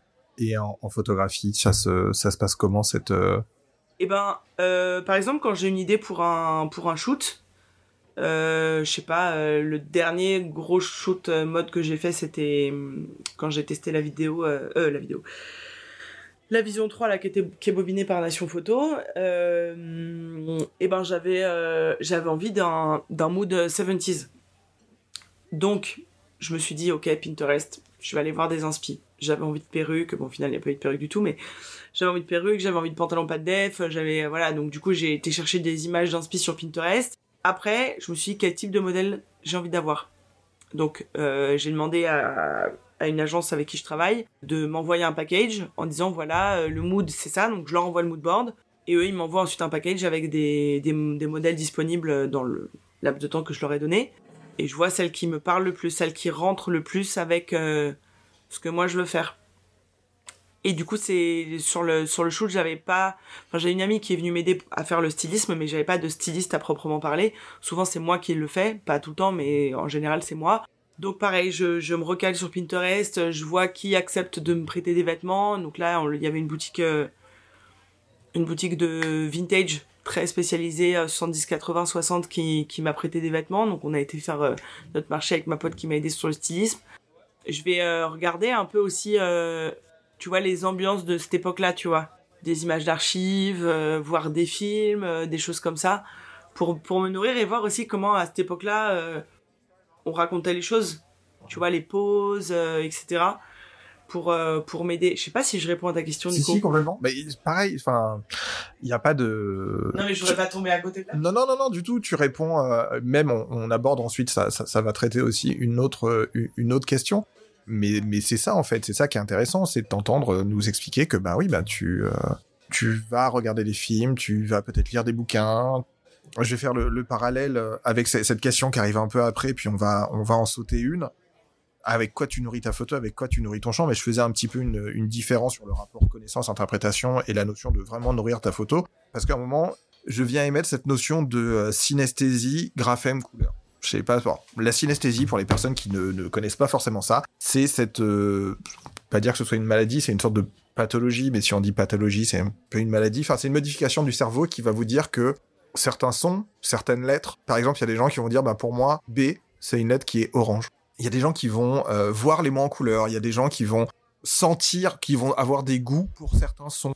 L'idée, en fait, c'est là dans ce processus créatif et parce que là sur cette première partie on est toujours sur ce, questionnement par rapport à l'inspiration et de voir en fait c'est un exemple aussi que j'utilisais hier dans le dans le podcast c'est que ah tiens comment il s'appelait si euh, oh, cet acteur. Et vous êtes en train de discuter avec des amis vous cherchez le nom vous trouvez pas. Là en fait là votre cerveau il est incapable de trouver. Il est littéralement dans un, une panne d'inspiration. Et on va faire complètement autre chose trois jours après. On est sur une échelle en train de mettre un plafonnier un truc comme ça et plaque ça revient, on sait, oui, mais bien sûr, mais bien sûr, c'était Louis de Funès, c'était euh, La Grande Vadrouille, euh, ah, c'était pas mauvais, c'était très mauvais. Et en fait, le cerveau, parfois, comme pour le manque d'inspiration, il a besoin de, euh, bah, on a, il a besoin qu'on le laisse mouliner, il a besoin de d'avoir d'autres apports à côté. Et tu réponds parfaitement à la question, et c'est vraiment le, je vois tout l'univers dans lequel tu vis avec avec ton chéri. Et il y a énormément, il y a énormément d'influences très différentes. Il y a un bouquin sur Douaneau, il y a du bouquin sur Frida Kahlo, il y a des Lego, il y a du jeu vidéo, il y a du film, il y a énormément de choses et c'est tout ça en fait qui vient définir notre identité euh, intellectuelle au-delà de culturelle. C'est aussi sur ça que se base notre notre notre fonctionnement, notre inspiration. Pour moi, tu as très bien répondu. Enfin, tu as, donné la, la réponse, ta réponse à la chose. Je reviens sur une question qui était entre les deux, volontairement toujours toujours très taquin. En plus, après la Saint-Valentin, donc n'allez vraiment pas prendre ça, s'il vous plaît, au pied de la lettre. On dit que l'amour dure trois ans. Combien de temps dure l'inspiration en photographie? Et je reviens sur euh, ce que tu nous disais euh, tout à l'heure, alors qu'on a Scarpa qui s'étire. Est-ce qu'on peut rester inspiré dans la ville dans laquelle on vit? Et bah, tu vois, ce, qui m'a aidé à retrouver euh, une inspiration, c'est le fait que j'ai changé d'objectif. En fait, avant, 2013, 2014, 15, 16, 17, j'avais toujours mon appareil euh, sur moi et je shootais euh, dans la rue, dans le bus. Euh, je regardais vraiment tout et j'adorais ça. Et puis après, ça m'est passé parce que je me suis senti. C'était un MU2 que j'avais, donc je sais plus si c'est un 35 ou un 28 l'objectif sur le MU2. Et, et puis après, j'ai beaucoup voyagé avec l'écolo et tout. Et du coup, Paris, c'était en mode boring de ouf. Et le fait d'avoir le 105 sur mon appareil, même la sortie photo que j'ai faite avec euh, en, début de en d'année en septembre euh, où on est allé à Olympiade sur la première vidéo euh, François Vinaigre Blanc qui m'avait prêté un un Ricoh je crois, euh, un petit télémétrique il me semble, et c'est un 35 j'ai eu un peu du mal à photographier avec, j'ai fini par, euh, par, par, faire. Mais avec, avec moi, j'avais mon Nicormat avec mon 105 et noir et blanc. Bah, j'ai trouvé beaucoup plus de facilité à faire des photos euh, qu'avec le, qu'avec le Ricoh, que j'ai fini par bien aimer. Mais au niveau de mes cadrages, tu vois, j'étais déjà matrixé avec le 105 en mode ok, j'ai trouvé. Donc du coup, le 105, c'est, c'est venu me réinspirer dans la ville dans laquelle j'ai grandi, alors que je pouvais plus l'avoir en peinture parce que c'est une discussion, euh, c'est des trucs qu'on a déjà un petit peu abordé ensemble dans des discussions à côté. Est-ce que le changement de format, donc passer du 135 au 120, passer du 35 mm d'appareil classique, euh, capteur, enfin capteur pour une pellicule avec une zone d'impression d'image 24-36 à du moyen format, du 6.6, t'as quoi? T'as un, as un Lubitel, t'as un C330 Ouais, j'ai eu un Pentax aussi que Nation Photo m'a prêté. Euh, en 120, ouais. Est-ce que ça, ça te, t'as senti que ça, ça a déclenché quelque chose de différent aussi ah de? Ah de ouf. Euh, bah le Pentax, quand j'ai découvert le 6.7, quand j'ai eu mes premiers scans, euh, donc j'ai fait, j'ai fait que du portrait avec, j'étais là genre. Ah oui, mais en fait, euh, je vais complètement abandonner mes 35 pour faire du portrait et je ne vais plus que faire du portrait avec, avec le 6.7. Bon, il a fallu que je le rende, donc maintenant je me sens démuni sans lui, tu vois. mais je me suis dit, c'est comme ça que je veux faire maintenant. Parce que je trouve le format superbe, parce que je trouve les détails magnifiques, et ça m'a complètement relancé aussi. Je me suis dit, bah, en fait, j'ai l'impression de unlock les trucs, tu vois. Je dis souvent ça pour la musique, pour le chant, mais en fait, c'est un peu pareil pour la photo. Je vois les choses comme des échelles. Ma vie. Ma vie, c'est une échelle ou un escabeau. Et du coup, je monte sur des marches. Et des fois, je suis bloqué sur une marche. Euh, par exemple, fin août, quand j'ai fait cette vidéo euh, sur l'inspiration, j'étais bloqué. Je pouvais pas monter, il y avait le plafond qui me tapait la tête, tu vois. Et du coup, j'ai eu le 105. Ben, tout d'un coup, il y avait plus de plafond. J'ai monté 2 euh, trois marches parce que j'ai ah. compris des trucs sur moi. Et alors là, quand j'ai découvert le 6-7, bah pareil, j'ai monté des marches, quoi, j'ai compris. Et puis, et je me suis dit, pourquoi j'ai pas fait ça avant? En fait, le, le problème que j'ai, principal, c'est que j'ai souvent l'impression que je suis ça c'est une question de confiance en moi et de vision de moi-même, je pars toujours du principe que je suis teubé et que je je vais pas savoir faire, que je vais rater. Ah, le complexe de l'imposteur, on est beaucoup à l'avoir. Hein, euh. Alors, je sais pas si c'est une histoire de complexe de l'imposteur. c'est comme ça c'est comme ça qu'on c'est comme ça qu'on l'appelle naturellement, mais. Ok. Bah moi je me sens idiote. La plupart du temps, j'ai l'impression d'être vraiment la, débile dans un groupe, tu vois. De pas euh, de pas avoir foi en les connaissances que je peux avoir.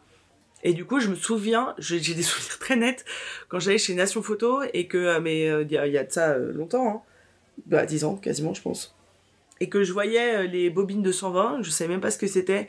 Je me disais, ah putain, ça c'est pour les mecs qui sont chauds. Vraiment, je me disais, ça c'est pour les mecs qui sont chauds. Et jusqu'à jusqu'à ce que je rencontre des gens qui font du 120, donc depuis, tu vois que je suis beaucoup active sur Twitter sur la photo, depuis la création du Discord, etc., où c'est venu un peu chatouiller ma curiosité. Euh, et où où je me suis dit non mais quand même Angéline tu peux essayer tu, tu vas parce que mon mon, mon C330 euh, le père de mon mec il me l'a offert euh, ça faisait un an qu'on était ensemble. Noël 2017 j'ai fait une pellicule avec. Euh, c'était tout moche. J'ai fait oula non en fait je suis nul je peux pas. J'arrive pas je suis nul et je l'ai laissé. Il a pris la poussière longtemps. Et il y a eu la, ma chaîne aussi où je me suis dit bon ça serait bien de voir euh, ce que ça donne. Fin juin j'ai fait une pellicule noir et blanc avec. C'était ok parce que du coup j'ai bien fait mes réglages d'ouverture etc de vitesse machin. Et puis à partir de fin août je me suis dit bon essaye. Angéline t'es pas une idiote tu peux tu peux tu peux y arriver quand même en fait. C'est pas c'est pas c'est pas sorcier. Tu, peux tu peux le faire il y a rien. euh, Faut juste pratiquer quoi pour comprendre comment ça marche pour voir ce que ce qui te plaît en cadrage etc et là du coup bah c'est là que ça s'est débloqué parce que je me suis dit arrête de te prendre pour une idiote en fait c'est c'est ça qui me bloque souvent dans ma tête c'est que je me dis je vais pas y arriver euh, Là, il y a deux trucs. Alors, ça fait longtemps que j'ai pas sorti des phrases de, Daron ou de, moine zen, euh, le cul posé sur sa pierre, de Bouddha. D'ailleurs, un petit rappel, le but de... il y a une accident de chien. Le but de Bouddha, c'est pas que euh, c'est pas de suivre Bouddha. hein. Le but de Bouddha, c'est que vous deveniez votre propre votre propre Bouddha et que vous atteigniez la la propre votre propre illumination. De manière générale et encore plus dans des processus créatifs, je pense que c'est vachement important de fuir euh, ceux qui ont trouvé et de suivre ceux qui cherchent. C'est beaucoup plus simple de suivre une personne qui te dit bah je sais faire ça mais encore j'ai encore besoin d'apprendre tout un tas de trucs que des personnes qui te disent ah non moi ça c'est bon maintenant je maîtrise maintenant j'apprends plus. Putain si t'apprends plus c'est vachement triste quoi. bah, pour te donner une idée en comparaison pour le pour l'opéra je sais pas enfin j'ai pas discuté avec des des photographes tu vois qui ont euh, 30 ans de carrière et tout ça Aujourd'hui, les chanteurs d'opéra, que ce soit des artistes des chœurs ou euh, des solistes, même à 50 ans, ils ont encore des coachings. Pour, alors évidemment, on n'est plus sur un cours de chant où on apprend à techniquement euh, faire ci, faire ça. On est sur euh, ma prof de chant, elle me dit que c'est un garagiste et que on vient, nous on est des voitures et qu'elle vient et on fait, elle fait des ajustements avec nous. Donc il s'agit de ça. Mais des, des chants, tu, tu prépares ton rôle avec un coach pour t'aider. Ouais. Tu vois, Euh, tu, tu, tu, tu fais des petits ajustements mécaniques. Donc, on n'a jamais fini d'apprendre. Et juste que j'aimerais bien un jour me rendre comprendre de moi-même, c'est que faut juste que j'arrête de me prendre pour une teubée et que, et que je peux y arriver, quoi. Et que faut que je dépasse cette peur de rater. Et de paraître idiote. Mais en fait, tout le monde démarre au début. Donc, tout. euh, Enfin, forcément, les débuts de tout le monde sont jamais. euh, Enfin. faut arrêter de regarder les autres aussi, je pense. Si vous débutez la photographie, que vous, euh, vous avez écouté l'épisode 3, ou vous tombez sur cet épisode, ou vous avez des doutes, le plus important quand on apprend, c'est de se planter. De, voir euh, là où on a, bah on va le dire, hein, là où on a merdé, d'apprendre à corriger le tir. Enfin, le progrès, l'amélioration se base euh, forcément un moment sur euh, sur un plantage et sur sur une erreur. On va faire le petit switch vers la vers la photographie de mode. On a, je pense, bien attaqué et bien bien évoqué le manque d'inspiration. On va juste faire une petite boucle dessus.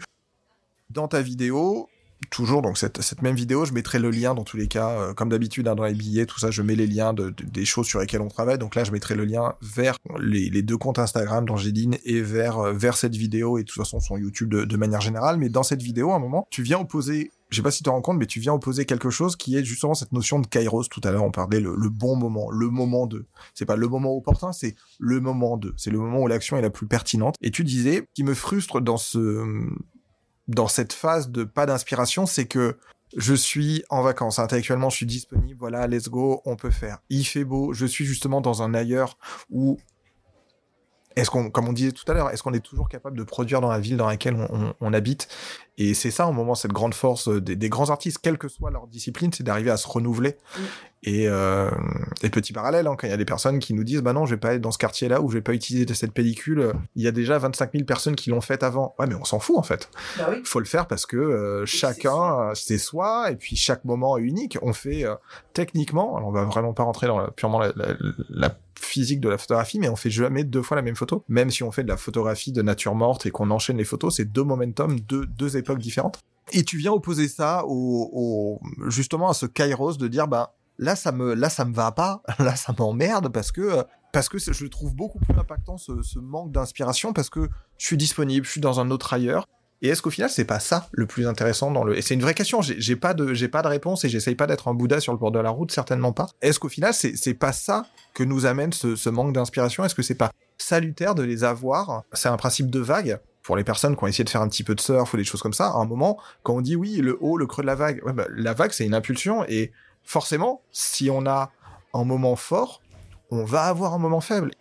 Là, cette métaphore de la vague, me parle beaucoup. Euh, quand il y avait des moments où j'étais pas très en forme, euh, euh, je, discutais beaucoup avec mon meilleur ami. Et lui, il fait beaucoup, beaucoup de surf. Et il me disait toujours Non, mais Angie, c'est parce que c'est le creux de la vague. T'inquiète, la, la, nouvelle série, elle arrive bientôt. Et c'était toujours ce qu'il me disait, tu vois. Et c'est toujours ce qu'il me dit aujourd'hui. Et, et, je le considère vraiment, vraiment comme ça. Autant dans la photo avec ses histoires d'inspiration, comme du coup c'était le cas pour cet été. Parce que tu vois, finalement, donc fin août, début septembre, je fais cette vidéo. Il y a cette première sortie photo aux Olympiades. Déjà, je me suis dit, ok, je peux refaire de la photo euh, street à Paris, en fait. Et après, laisse tomber, ça m'a lancé. Je me suis, euh, deux semaines après, j'avais sur mon cahier, j'avais plein d'idées de vidéos, j'avais envie d'aller faire plein de photos, je savais ce que je voulais faire, etc. Donc, et je l'ai même pas vu venir. Et deux semaines avant, j'étais là genre, ouais, j'ai pas d'inspi, dites-moi que pour vous c'est pareil, on est, on est tous dans la même galère et tout.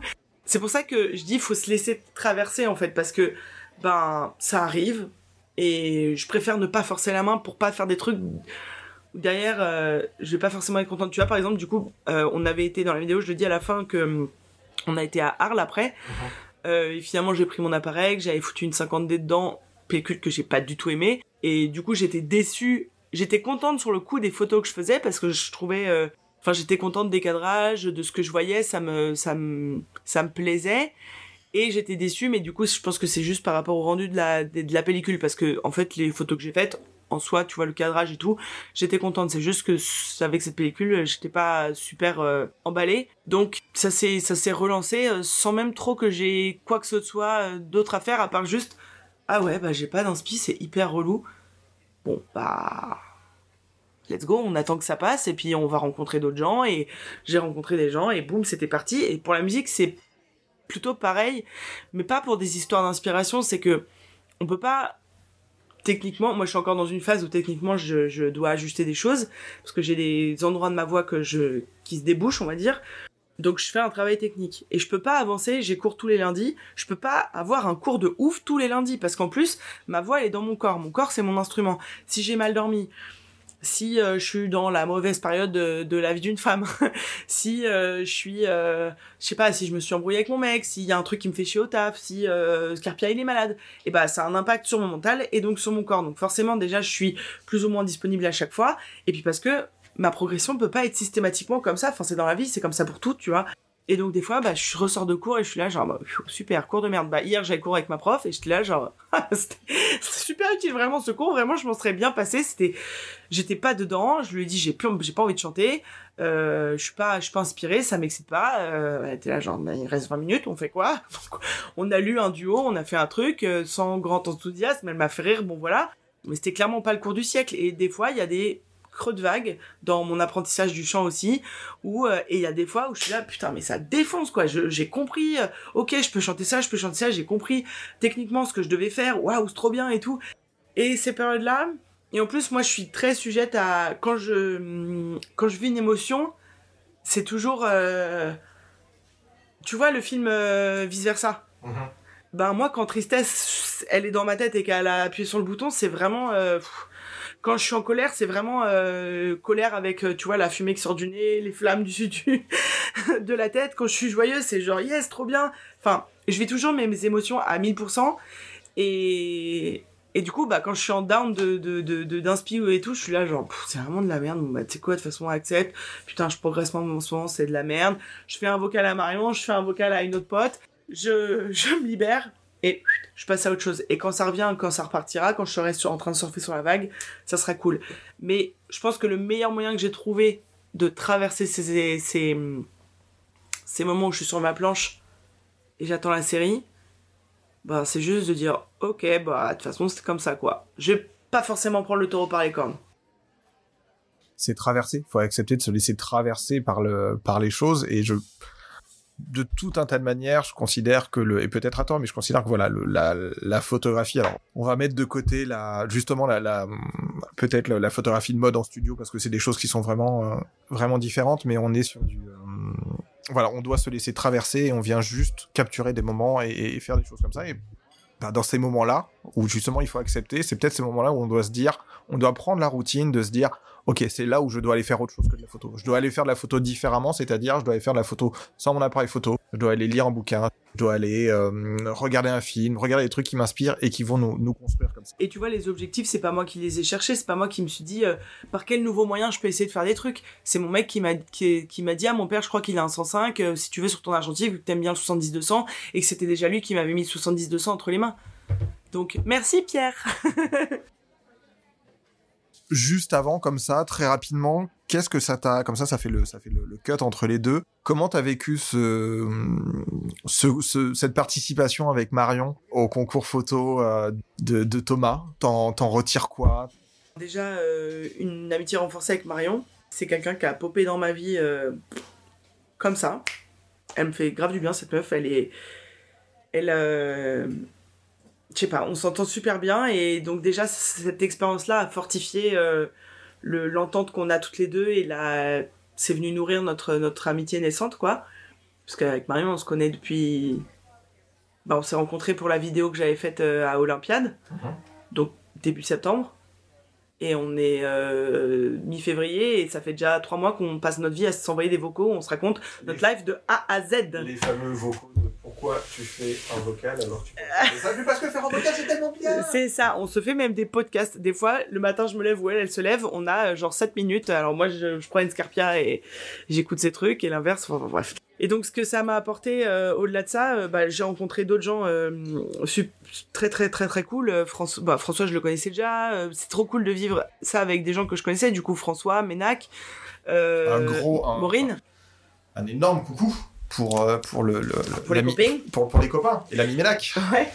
Et, euh, et puis ça m'a donné l'occasion de découvrir d'autres gens. Euh, Et puis le présentateur rigolo là avec sa chemise que personne connaît, comment il s'appelle? Thomas Thomas? Thomas? Tom- Tom- Ouais, je crois que c'est ça Thomas, je suis pas, je suis pas certain.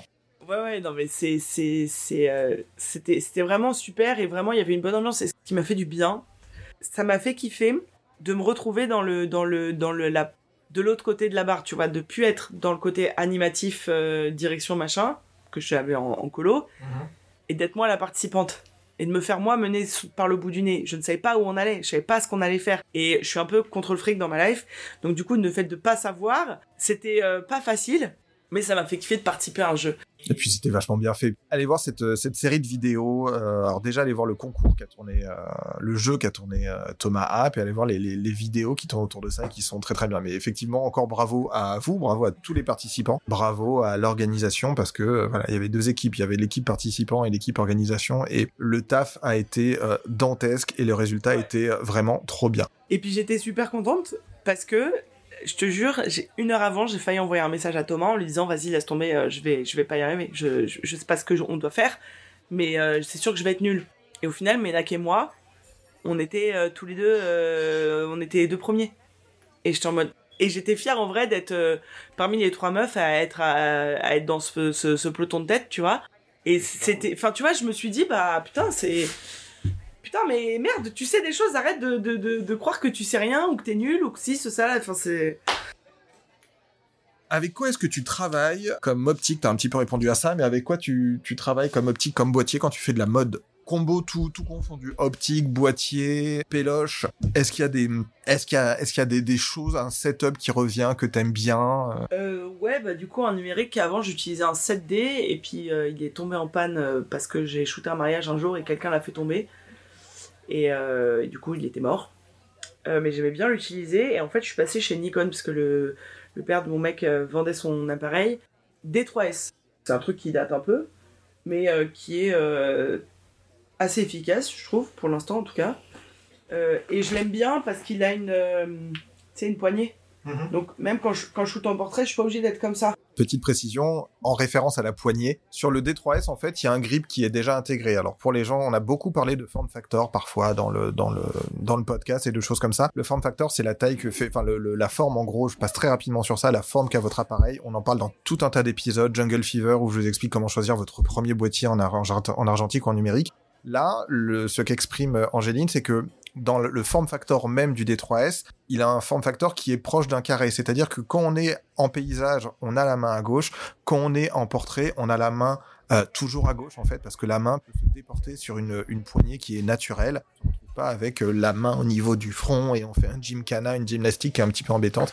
Et ouais, ça c'est vachement, vachement agréable, quoi, bien sûr. Ouais. Bah du coup, surtout pour la mode où je vais être principalement en, en portrait, bah ça m'évite d'avoir le bras en l'air tout le temps. L'appareil est quand même assez lourd, surtout si du coup je, je mets euh, le 70-200 dessus, bah c'est un fusil en fait le bordel. Donc du coup, euh, c'est un appareil qui est lourd. Donc si j'ai le bras tout le temps en l'air, euh, c'est pas évident. J'ai un 2805 que j'utilise pas tant. Parfois je mets le 50 dessus, mais sinon ça va être ça, ça, va être 70-200. Euh, et pour le coup, le Nikon, je l'ai acheté parce que, enfin, je l'ai pris à mon beau, à mon beau-père, à mon père de mon mec, euh, parce qu'il le vendait et que c'était euh, c'était c'était c'était l'occasion que ça allait pas me coûter trop trop cher. Mais j'étais pas en mode ah oui je veux ce boîtier là quoi. C'est juste que j'ai eu l'occasion sans trop euh.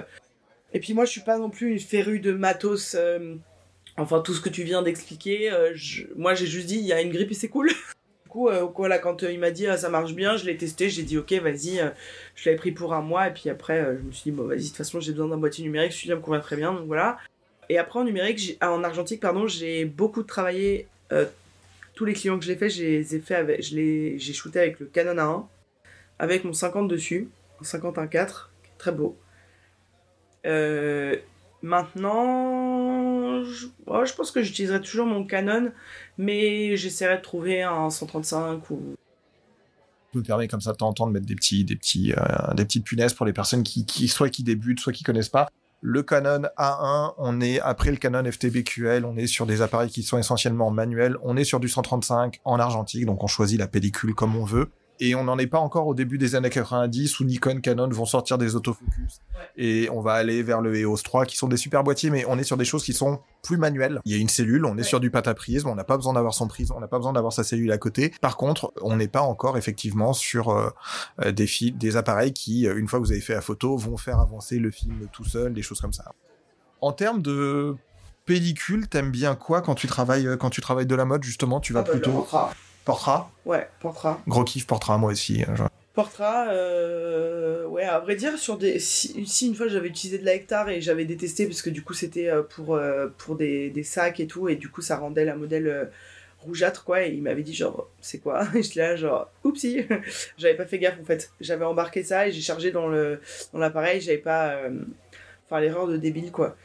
Et euh, après, on avait pu ajuster parce que c'était du HD et tout, donc on avait un peu euh, ajusté euh, Photoshop après. Mais ouais, portrait. Portrait pour, pour travailler. Et après, j'ai. À l'époque, la portrait coûtait pas cher, donc je, le, je me payais le luxe d'en foutre dans mes. Dans... Bon, à l'époque, j'avais pas beaucoup, beaucoup moins de boîtiers qu'aujourd'hui. J'avais un Canon AF35 2 et un Olympus Mu 2. Euh, et je mettais de la portrait dedans euh, pour euh, mes photos de tous les jours, pour prendre mes potes en soirée, machin. et je kiffais, je, kiffais, je kiffais grave. Maintenant, bah, la portrait, j'ai plus trop les moyens de m'en offrir. Et enfin, si, je me suis acheté un pack de 160 là, parce que j'avais genre un, bon chez Darty. Et sinon, pour la photo de tous les jours, bah ça varie un peu. J'aime bien la Gold, j'aime bien la Color Plus. Euh, là, j'ai acheté pas mal de Xtra 400 aussi. Euh, euh, le film cinéma, la Vision 3 aussi. Je préfère largement la 500T que la 250T. D, pardon. J'aime bien d'ailleurs la 500T. ça fait deux fois que je l'utilise pour faire des portraits sans mettre de filtre. J'aime bien le côté bleuté qu'il peut y avoir. Alors, je, l'amoindris un peu après. Je fais une balance de couleurs sur Photoshop j'aime vraiment bien le rendu. Je sais pas si quand je ouais, je, je, vais sortir une vidéo normalement dans ah bah elle sort dimanche. Et du coup, j'ai fait des photos de, Camille avec une 500T dans un contact G1 mhm. que Marion m'a prêté. Et je suis hyper, hyper contente du résultat. Donc la 500T, euh, c'est ma péloche préférée. T'as 3 secondes pour me répondre. T'as combien d'appareils en tout? Oh bordel. Euh... Au jugé. Pouah, trois secondes, c'est passé. Euh, J'irais une vingtaine. Ça se passe comment, euh, ce- ces grandes discussions avec Pierre sur le bac à légumes et le nombre de pellicules qu'il y a dedans et où surveille en mode euh, t'en as acheté des nouvelles, non? J'ai fait, euh, j'ai commandé euh, de la chez Analog Amsterdam, donc je vais recevoir de la, 5 de la 250D, de la 500T et de la, de la WX aussi. Mais vu qu'entre temps j'ai utilisé un peu de film, du coup j'ai fait un petit peu de place. Mais euh, ouais, on est sur un sujet tendu, ouais. on va, on va, on va pas plus. On est sur un sujet tendu. on va pas plus développer. Ça a commencé quand la photographie de photographie de mode? Assez tôt. En vrai, dis-toi un truc, c'est que la mode, j'ai toujours aimé ça. En fait, j'ai toujours aimé les trucs artistiques dans ma vie. J'écrivais des poèmes, euh, euh, j'avais envie d'être écrivain, donc euh, quand j'étais ado, j'ai des cahiers remplis d'histoires que j'écrivais, tu vois. Et la mode, à 9 ans, je, je, je récupérais, euh, j'achetais, ou 10 ans, peut-être 11, j'achetais Star Club, et dedans, il y avait des pages, euh, je crois qu'il y avait des pages mode, ou en tout cas, il y avait des stars, tu vois, qui étaient sapées et tout. Je découpais, je faisais du Photoshop vintage, je découpais euh, au ciseau et je le collais. Voilà, et je me faisais des, des, des, des, des mood boards. Euh, je, je réunissais les images selon les trucs que j'aimais bien. Et, euh, et après, je dessinais des trucs. Genre, à un moment donné, dans ma vie, j'ai voulu styliste. Enfin, j'ai eu euh, mille carrières envisagées dans ma tête, comme j'espère beaucoup de gens. Et du coup, la mode, quand j'ai commencé la photo, tout de suite, j'ai voulu faire de, des... Ouais, par contre... Ouais, parce que j'ai- une séance de caresse avec un chien depuis tout à l'heure et, et quand je lui tape sur les côtes en mode on va se calmer, il fait non mec, mais, mais tu rêves là. Il- alors j'ai- j'ai étonnamment, c'est le deuxième podcast que j'enregistre euh, à un mois d'écart avec euh, un sweat Morilab. J'en ai acheté quatre, vous inquiétez pas, je les lave. Du coup, il y a des poches kangourous sur le sur le ventre et le chien a fait dis donc, si je mettais ma tête par là pour te faire comprendre que tu vas me caresser, oui. Il a foutu son pub dans ta poche. Et, euh, et donc du coup, quand j'ai commencé la photo, ça a été très clair que, enfin, c'était même pas une question genre ah si je prenais des gens en photo, c'était genre bah je vais prendre des gens en photo. Et je veux que ce soit comme dans les magazines que je regardais quand j'étais gosse. Donc du coup c'était compliqué parce que évidemment euh, je savais pas comment m'orienter. euh, euh, et c'est là que les à l'époque, blogueuses mode sont venues vraiment beaucoup beaucoup m'aider parce que je voyais ce que des photographes comme Pauline Darley euh, faisaient. Elle travaille pas mal avec des influenceuses. Elle, elle a évidemment d'autres jobs photo aussi à, à côté, mais elle a travaillé avec des influenceuses comme Louise Ebel, avec qui j'ai fait des photos deux, trois fois, trois, fois- quatre fois, je sais plus. Et euh, et du coup, ça m'inspirait de ouf. Je me disais, mais je veux faire ça, c'est génial, c'est incroyable. En plus, Louise Ebel, elle a un univers qui est tellement incroyable. Elle avait toujours des looks euh, fous. Enfin, c'était sublime. Donc, ça m'a beaucoup inspiré. Mais je, la question s'est pas posée une seule seconde. C'était sûr que je voulais faire. euh, euh, je me suis jamais dit, tiens, je vais faire de la photo animalière. À part prendre mon yinche en photo, euh, les animaux, je m'en fous. En termes d'argentique, tu travailles comment? Tu développes toi-même, tu scannes, tu ne scannes pas, tu passes par des labos, ça se passe comment? Ton process argentique, c'est quoi? C'est, euh, j'achète des pellicules, je les shoot et je les dépose chez Nation Photo avec qui je collabore pour ma chaîne depuis hum, fin septembre 2022. Donc euh, ils prennent en charge mon travail photographique lié euh, à ma pratique euh, youtubesque, instagramesque, on va dire. Donc je leur dépose les films. Il y a euh, Adrien qui a le, le Spectre Lab qui m'a développé un petit peu quelques films. J'aimerais bien essayer Morifilm aussi. Euh, donc là, bientôt, je vais, je vais leur envoyer des films. Très bien, on les salue. Hein. euh, oui. Et euh, j'ai longtemps déposé chez Neg Plus, mais plusieurs mauvaises expériences, donc euh, je ne réitérerai pas. Ah, c'est rigolo, moi c'est Nation Photo. Ouais, bah, c'est chacun après a ses, a ses expériences, mais moi, Négatif Plus, ça a été vraiment euh, compliqué, avec un très mauvais service client, en plus. Et donc, du coup, voilà, moi, je, je, mets, je choisis ma péloche, je le mets dans le boîtier, je le shoot et je le dépose. Et si besoin, si le scan ne me plaît pas forcément, soit vraiment c'est pas bon et je leur demande de refaire, soit euh, je retravaille moi-même après. Dans l'idéal, j'aimerais bien arriver à maîtriser un peu plus du processus, c'est-à-dire euh, j'étais censée m'acheter pour Noël, euh, enfin me faire offrir plutôt euh, une, enfin de quoi développer du noir et blanc. Et finalement, ça s'est pas fait. et je me suis dit, mais en fait, si je développe, ça veut dire faut que je scanne. Est-ce que faudrait peut-être pas mieux commencer par ça? Donc, du coup, j'ai changé mon fusil d'épaule et j'aimerais bien commencer à scanner.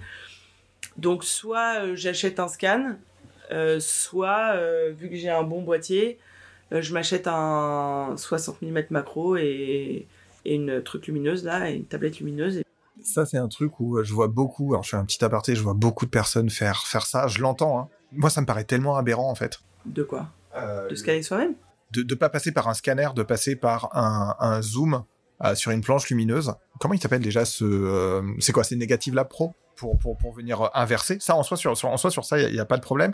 C'est juste, et je reviens un petit peu, dans, j'en ai déjà parlé dans, différents, dans différents programmes, si à un moment vous voulez obtenir le meilleur rendu possible sur un fichier RAW, s'il vous plaît, ne passez pas sur Lightroom. Regardez ce que propose Sony, regardez ce que propose Fuji, regardez ce que propose Olympus il ne vous conseille pas Lightroom pour ouvrir vos fichiers. Et en fait, c'est juste ce problème-là, moi, que j'ai par rapport à Lightroom, sur l'analyse des couleurs, qui derrière me, ou ça me, ça me chauffe pas. Maintenant, Lightroom, j'utilise essentiellement comme un gros, euh, bah, comme tes classeurs photos, en fait. Il me permet de faire, il me permet de faire mes classeurs de photos, et même pour l'argentique, et d'aller plus loin, mais, euh, mais, euh, mais j'entends.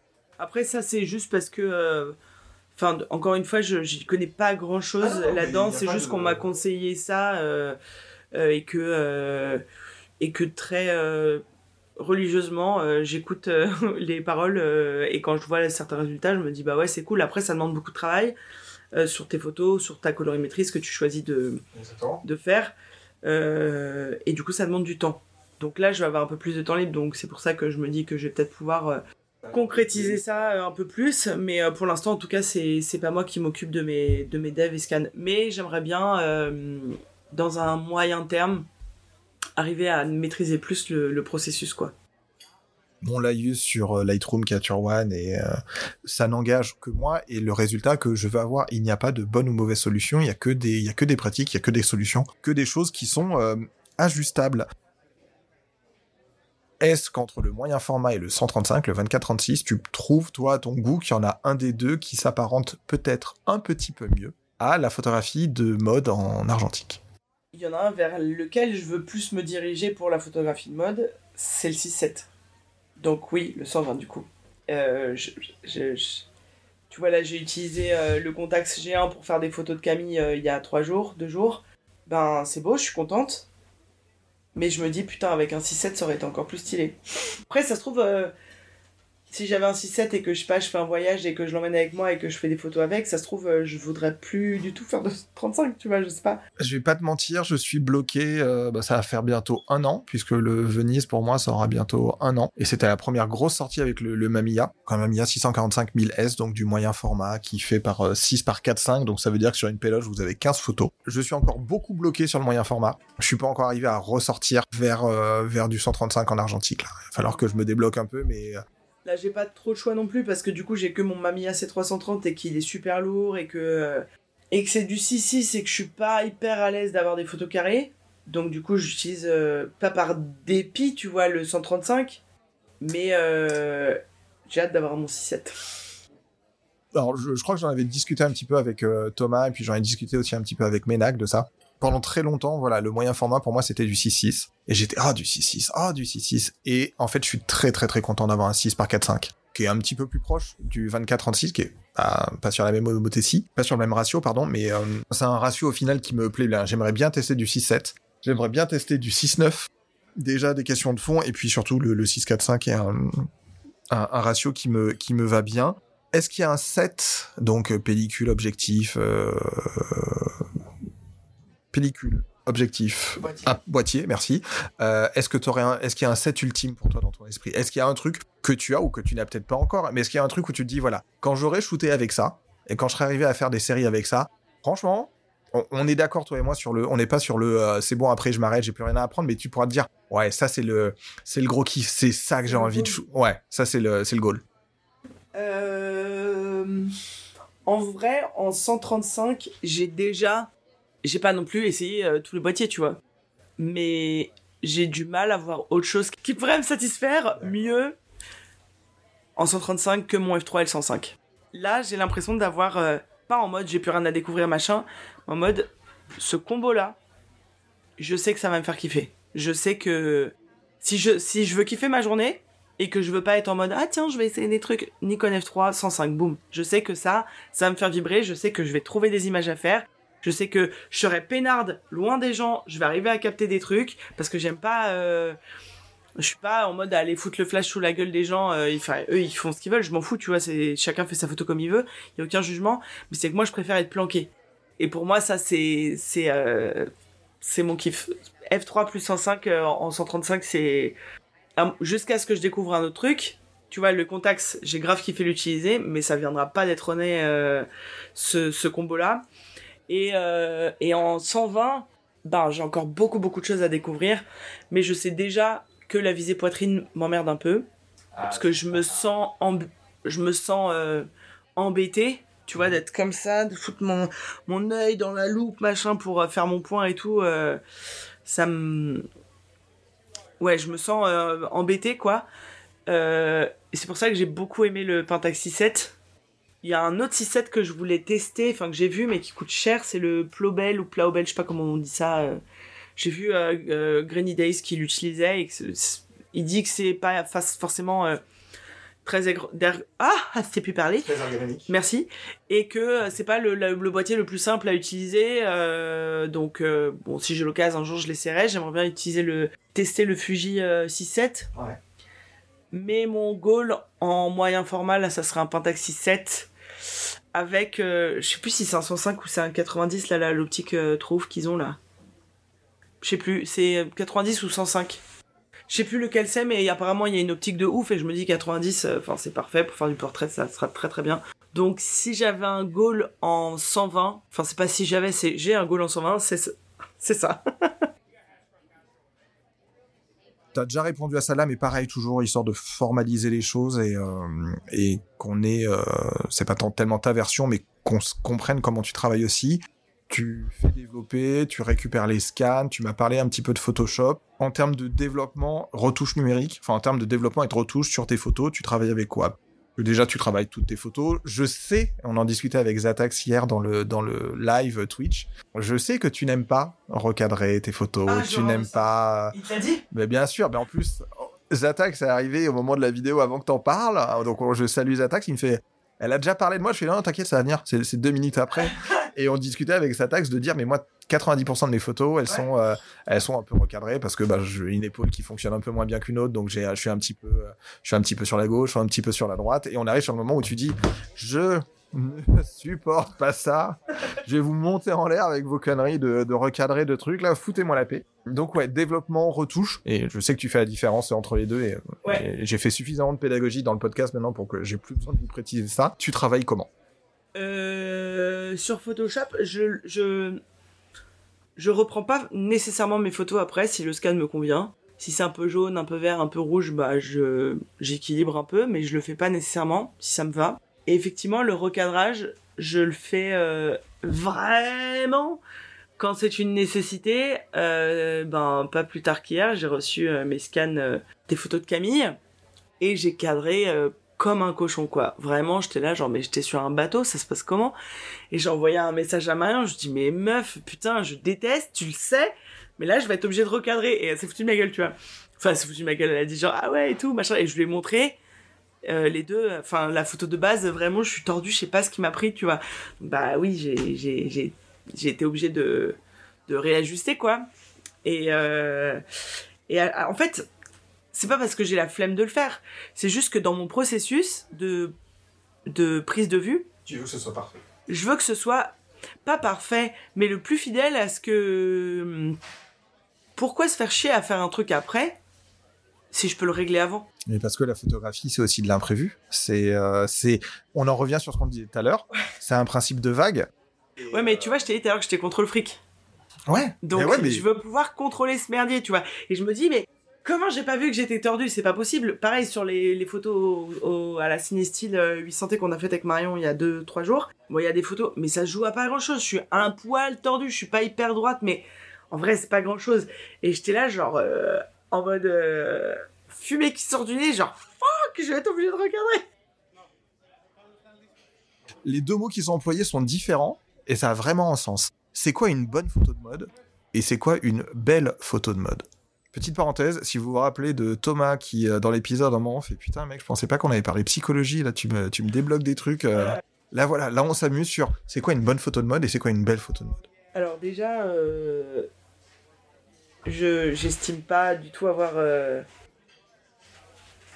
Enfin, à mon avis, c'est juste le mien et ça veut pas dire que euh, si on moi est- je trouve que c'est beau. euh, On est tout à beau. fait d'accord. C'est comme mes rents tout à l'heure sur euh, Capture One, sur Lightroom, euh, sur ça n'engage. C'est que notre Ça n'engage qu'à version. que moi. Ça n'eng- ça n'engage que notre version de ce qu'on fait euh, et de notre travail. hein. On n'est pas là pour dire aux autres euh, si tu shootes pas comme ça, c'est de la merde. Si tu fais pas ça, c'est de la merde. Moi, je sais Mm. très clairement pas.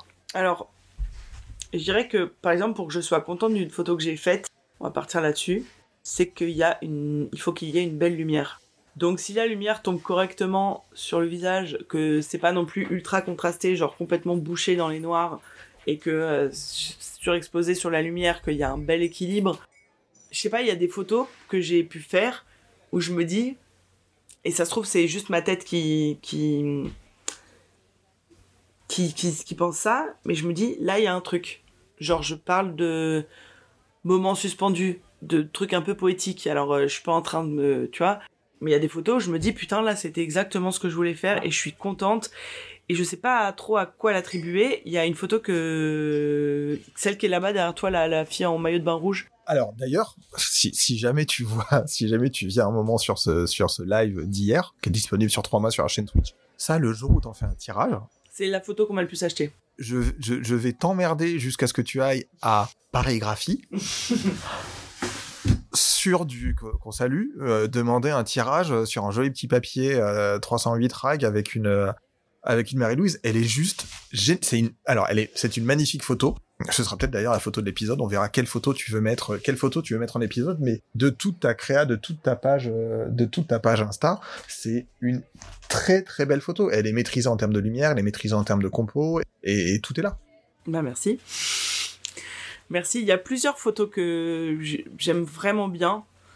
Les, les trois grandes que tu vois, enfin, il y a la photo de d'Amélie, donc avec le maillot de bain rouge sur le sur le skate. Cette très grande photo, ce grand tirage que tu vois là, euh, c'est une fille qui est allongée par terre. En fait, j'avais fait euh, les, les photos pour un copain qui était à l'école euh, du Perret, et c'était pour shooter sa collection de fin d'études.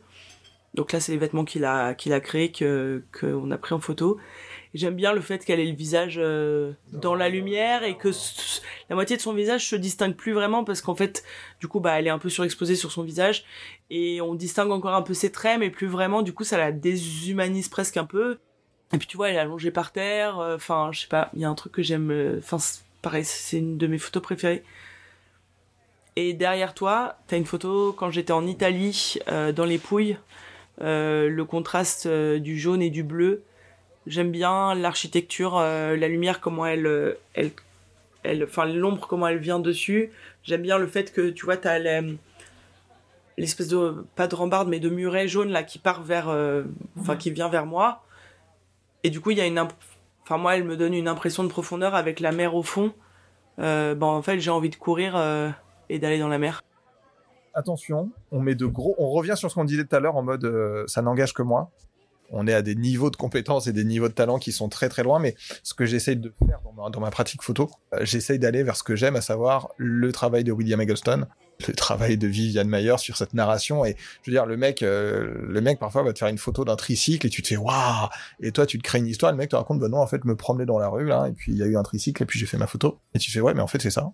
Et au final c'est juste, c'est juste ça. C'est exactement ça que je cherche au maximum, c'est de, de, de et c'est euh, c'est souvent pas réussi parce que je, je trouve que ce sont des moments, euh, enfin sur toute une pellicule, sur le nombre de pellicules que j'ai faites euh, dans ma vie, et t'as mes, tous mes négatifs sous les yeux là, donc alors, tu je vois. pense que vous n'avez pas idée. Il y en a 1, 2, 3, 4, 5. Alors, pardon. 1, 2, 3, 4, 5, 6, 7, 8 classeurs. Il y en a de tout. Il y en a de l'autre côté. Et il y en a chez mes parents et dans ma cave. Donc, on va, donc là, déjà, il y a à peu près 8 classeurs. Quand je vous dis qu'ils débordent de euh, planches contact, enfin de planches avec euh, de, de planches de rangement de, de photos numériques, de photos argentiques, pardon, vous n'avez pas idée euh, de, ça, ce qu'il y a là. euh, C'est que la partie visible de l'iceberg. Ouais, c'est ça. Et, et donc, sur tout ce que j'ai pu faire, combien euh, catch my eyes, vraiment, tu vois ce que je veux dire, où je me dis, euh, ok, là, je me considère être dans mon moment suspendu dans ce que j'ai voulu raconter. Et euh, je suis pas en train de dire, euh, ouais, mon truc, c'est que je veux toucher les gens avec ma photo. Non, genre, je veux avant tout me toucher moi. euh, sans aucune. euh, celle-là, je la garde, je la garde. euh, Enfin, je veux dire que ce que ce que je vois là, c'est fidèle à ce que je voulais capturer sur le moment et que du coup j'ai réussi. Enfin pour moi c'est un tour de magie en fait quand on arrive à faire ça. Qu'on fait croire que c'est un tour de magie, ça en est pas un parce que bah on s'est un peu pris la tête sur ce qu'on veut faire etc comment et tout. Mais elle elle va me parler et j'ai réussi à faire ce que je voulais faire quand je la regarde. Je suis là genre putain je suis contente. Donc il y en a pas vraiment beaucoup du tout des photos euh, sur tout ce que j'ai pu faire depuis le début que je fais de la photo. Il y en a certaines et parfois c'est juste une question de lumière, juste quelqu'un euh, qui a euh, le visage tourné, juste une question de couleur, de, de... c'est c'est c'est un- une question de détail et de moment, d'instant choisi. Euh, et on peut attendre beaucoup parfois le bon moment pour euh, prendre une photo euh, parce que c'est pas exactement, on sait pas ce qu'on attend, mais on attend qu'il y ait un truc qui nous attrape l'œil. Tu vois ce que je veux dire?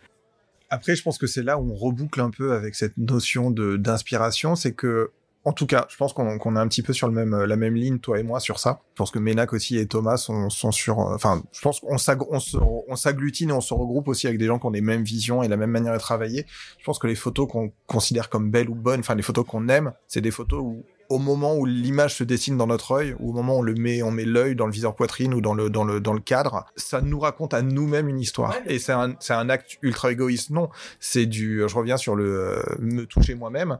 C'est du euh, au-delà de la blague. C'est ouais parce que je trouve ça beau parce que moi ça me parle, ça me parle à moi et c'est parce que ça me parle à moi et que j'arrive à le capturer à ma manière que derrière j'arrive à retranscrire ça aux autres. Euh, Je ne sais plus qui en portrait dis à propos de la photographie de portrait disait une bonne photo de portrait, une belle photo de portrait, c'est une photo où en fait on, on sent dans la photo que on aime les gens qu'on prend en photo. Alors après, aimer, il y a tout un tas de, il y a tout un tas de, de termes, de, de variantes, mais il y a, il, il existe un sentiment, quel qu'il soit, pour, euh, pour la personne qu'on qu'on prend en photo, et c'est ça qu'on va essayer de retraduire en fait.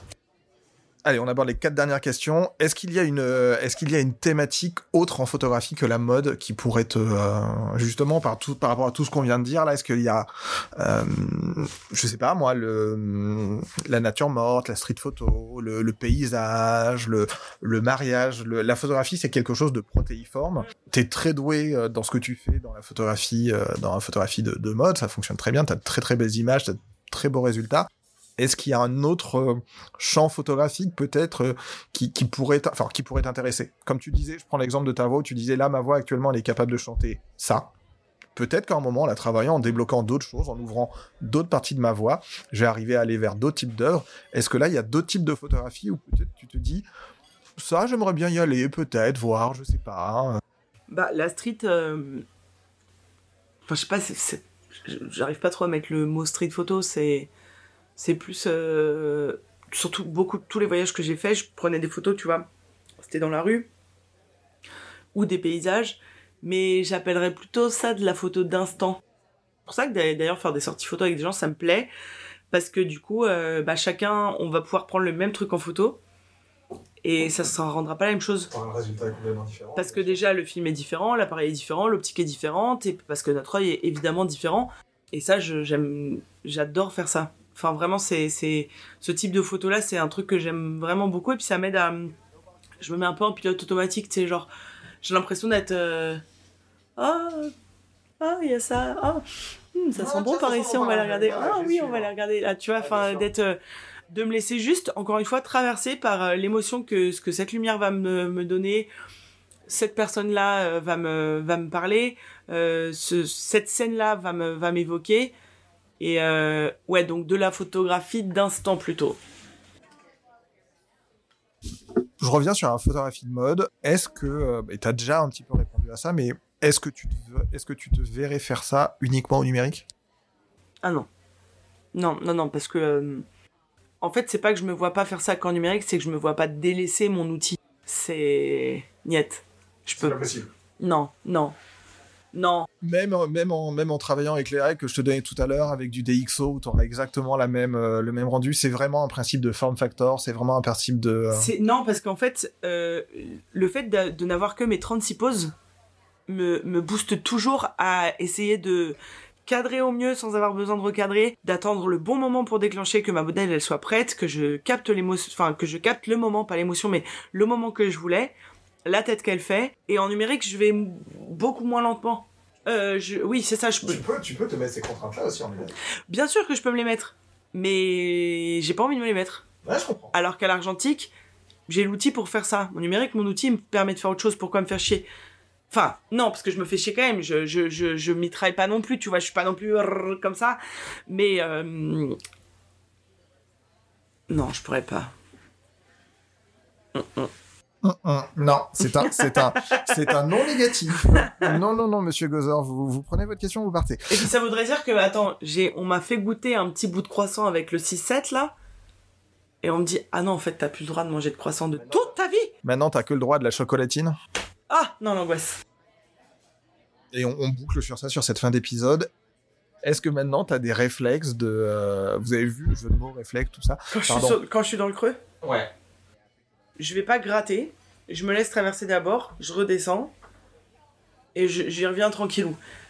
Mais j'ai remarqué en revanche que, à chaque fois que c'est arrivé, il y a un nouvel outil ou un nouveau truc qui est arrivé, qui a déclenché et qui m'a redonné. euh, euh, j'ai mangé autre chose quoi. Du coup, j'ai découvert un nouveau plat, une nouvelle saveur, et j'étais là genre ah ouais cool. Donc, euh, il y a eu quand je suis revenu au numérique, j'étais en mode qu'est-ce que je vais faire avec ce merdier là. Puis boum, 70-200, oh, incroyable. Euh, début septembre, la sortie avec les, les oiseaux, puis 105. Oh, non, enfin 105 d'abord et la sortie avec eux. Euh, en mode, je me suis dit putain, euh, pff, j'aimerais bien trouver un autre truc, machin. boum, 120, 6-7, allez, c'est parti. Donc en fait, et c'est pas moi qui ai décidé, c'est que tu sais, moi je, je crois que les choses elles arrivent jamais par hasard. Alors il y a des gens ils pensent que euh, Le hasard mathématiquement n'existe pas, jeune fille. c'est ouais donc euh, c'est moi je crois que les choses il n'y a pas de hasard dans la vie c'est je crois vrai eh mais frère arrête ah mais peut-être t'as envie d'aller euh, te Il y a un chien qui il y a un chien qui me regarde en mode. Gros, tu poses encore deux questions, je te promets, je te bouffe les jarrets bâtard. Je vais te monter en l'air, toi, avec ton micro, tout ça, hein. Tu vas te détendre, gros. ouais les les les les, les choses elles- les choses y sont arrivées elles Il sont faut, il faut, il faut dire les mots, Kevin. Les comptes sont pas bons, là. les comptes sont pas bons. Non c'est arrivé sans que je je je je m'y attende. Ça a été posé là. Et euh, j'ai juste eu à faire ok et j'ai accepté. Et est-ce que, est-ce que justement, les, les comptes, ce que tu citais là, les contraintes de l'argentique sont pas des choses qui te permettent, le fait d'avoir juste 36 pauses, de, les, les- les contraintes même de l'argentique, euh, ce qui fait l'argentique, est-ce que c'est pas ça aussi qui te permet de traverser ces, Ah si si, complètement, complètement. Parce que euh, parce que déjà j'ai pas envie de gâcher. Non, mais bien sûr, enfin, au prix de la pellicule, à un moment. euh, Voilà, donc je vais attendre avant de ressentir une petite flamme, tu vois. Pour ça aussi je laisse de côté, je me dis attends, pas faire n'importe quoi, on n'a pas grillé du film pour rien. Euh, on attend tranquillement, ça va bien se passer. Et euh, et parce qu'il y a un moment un peu euh, genre quand je mets mon œil dans l'objectif, c'est je veux me sentir vibrer, tu vois. Donc si je sens que je vais pas vibrer et que j'ai pas la flamme à l'intérieur de moi, euh, je vais être saoulé, tu sais, c'est ce qui s'est ah non à Arles, du coup ça allait. Mais c'est ce qui s'est passé dans les dans les deux trois mois qu'on précédé où je sentais plus euh, trop de trucs. Je me tout l'été en fait globalement, j'étais là genre ouais non ça me fait pas bander cette histoire et je vais pas déclencher. euh, euh, donc l'argentique du coup me cadre vachement là-dessus. Et le numérique, dans une certaine manière, ça fait bien longtemps que je voyage plus avec de numérique, mais si je vais voyager avec un numérique, tu sais, ça veut dire que je suis là, ok, je prends la photo, puis je la vois après, je suis là, genre, ouais, vas-y, c'est claqué, c'est moi, je suis pas T'es pas obligé de voir la photo. C'est là où je suis, c'est là où je suis pas d'accord. On peut se mettre, euh, N'oublie pas, contrôle fric. mais le numérique te permet d'être contrôle fric aussi. C'est. Oui, mais ce que je veux dire, c'est que du coup, je vais contrôler, voir si c'est bon, et après, je vais m'acharner, refaire, refaire, refaire. On a fini là. On va avancer juste sur le la, la toute dernière question pour mon pour mon invité, qui est bon, c'est quoi ton actualité? Tu vas vers où? Tout ça. Juste vous faire un petit parallèle pour clôturer cette euh, cette de discussion que j'ai trouvé super intéressante euh, avec toi sur sur tous ces sujets-là. Je vous préviens, j'ouvre le placard à merde, euh, c'est le cas de le dire. On va parler de Lars von Trier, alors très contestable sur tout un tas de trucs, l'extrême droite, blablabla, blablabla. J'entends parfaitement. Je vous invite à regarder un documentaire qui était sorti euh, au Festival de Venise il y a plusieurs années. C'est sorti en 2003. Pitch très rapidement, ça s'appelle Five Obstructions. Et en gros, Lars von Trier va voir un photographe qui s'appelle Jürgen Leth, qui a fait un film qui s'appelle The Perfect Man. Et il va le voir en disant voilà moi ton film m'a beaucoup parlé. Enfin en gros ça fait partie des films qui m'ont donné envie de faire du cinéma. Et il va lui demander de retourner de tourner cinq scènes mais chaque fois avec des five obstruction, chaque fois avec des contraintes. Et la première fois, et en fait, c'est c'est vraiment très intéressant à voir et je trouve que ça fait un très bon sum up de, de tout ce qu'on vient de dire, enfin de, de cet échange qu'on a eu, c'est que la première fois qu'il met des, des obstructions à Jürgen Letz, il lui dit mais mais vraiment, il y a des colères de mais tu fais chier, c'est quoi ton idée de merde, mais casse-toi, quoi 12 images par seconde. Mais mec, le cinéma c'est 25 images par seconde. Qu'est-ce que tu viens m'emmerder à 12 images par seconde? C'est hors de question, ça ne marchera jamais. Le mec prend son cigare, il se casse. On se dit oh, putain merde. Bon bah en gros, ça s'arrête là quoi.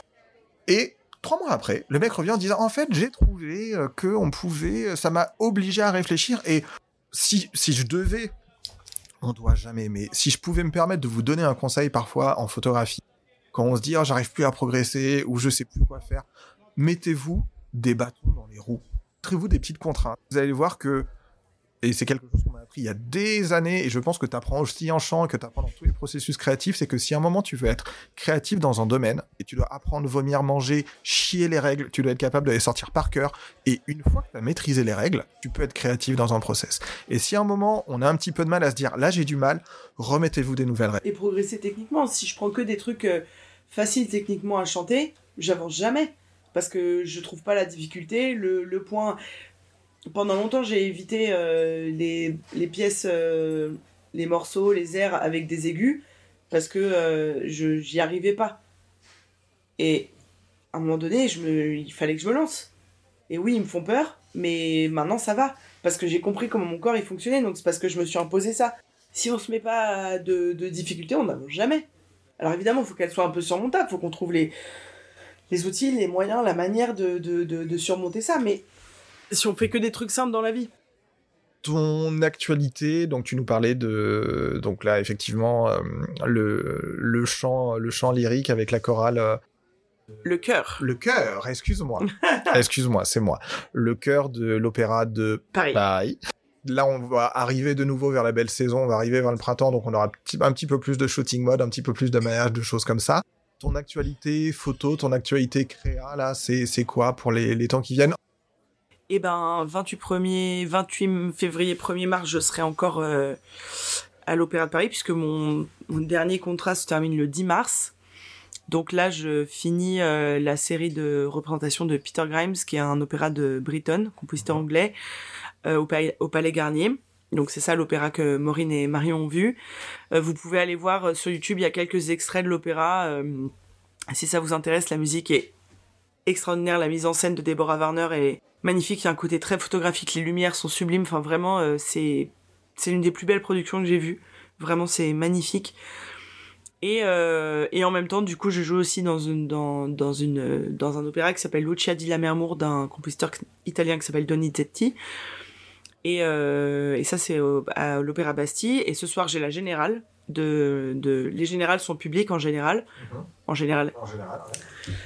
Euh, donc ce soir général public de, de Lucia di Lammermoor de Donizetti à, à Bastille.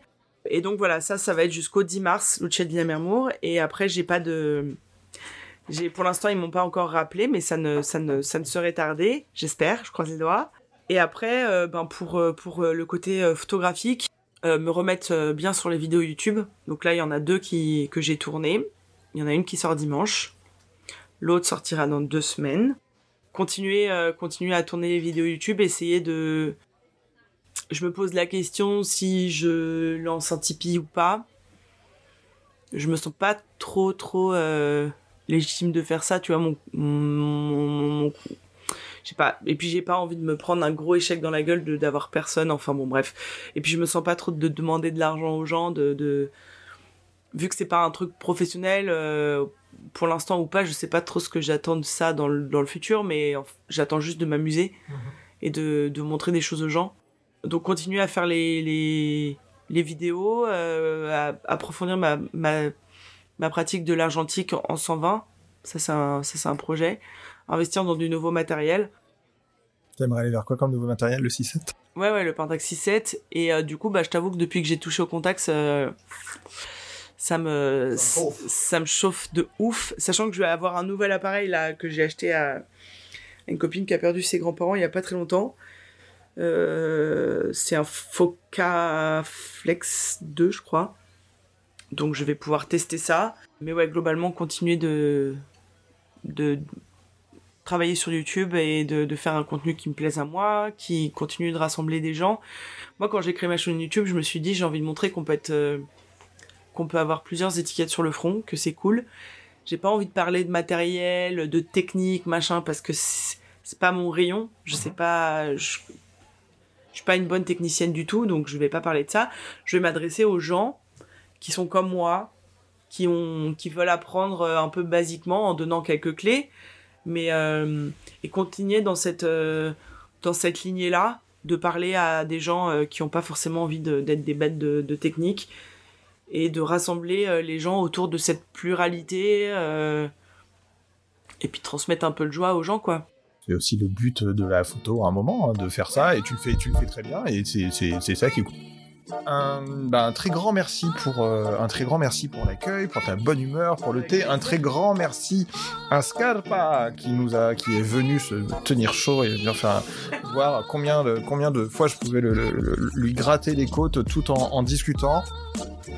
Un très très grand merci de votre temps. Encore un très grand merci de ton accueil, de ta disponibilité prenez soin de vous, bon courage, faites de la photo, les beaux jours arrivent, et puis surtout... Euh... Amusez-vous. Ouais, plantez-vous, amusez-vous, et puis c'est le, le principal. Et ne regardez pas les autres. Ne vous comparez pas. Ne vous comparez pas, vous allez perdre du temps en fait. Ne vous comparez pas. C'est bien de regarder ce qui se fait ailleurs pour s'inspirer et tout, mais ne vous comparez pas, putain ça, ça, peut, ça peut donner des aigreurs d'estomac et des aigreurs tout court, donc on évite. Ne soyez pas, euh, ne soyez pas aigris, soyez ravis, faites de la photo, prenez soin de vous, bon courage, on se retrouve pour un prochain épisode. Je sais à peu près déjà ce que c'est, mais je vais pas vous le dire. On va attendre de voir comment ça se fait. Comment ça se fait, pardon. Bon courage à vous. Merci beaucoup. Prenez soin de vous. À très bientôt. C'était Angéline Moisard. C'était Gozer pour euh, No Filter, l'épisode. À très bientôt. Salut, Ciao salut.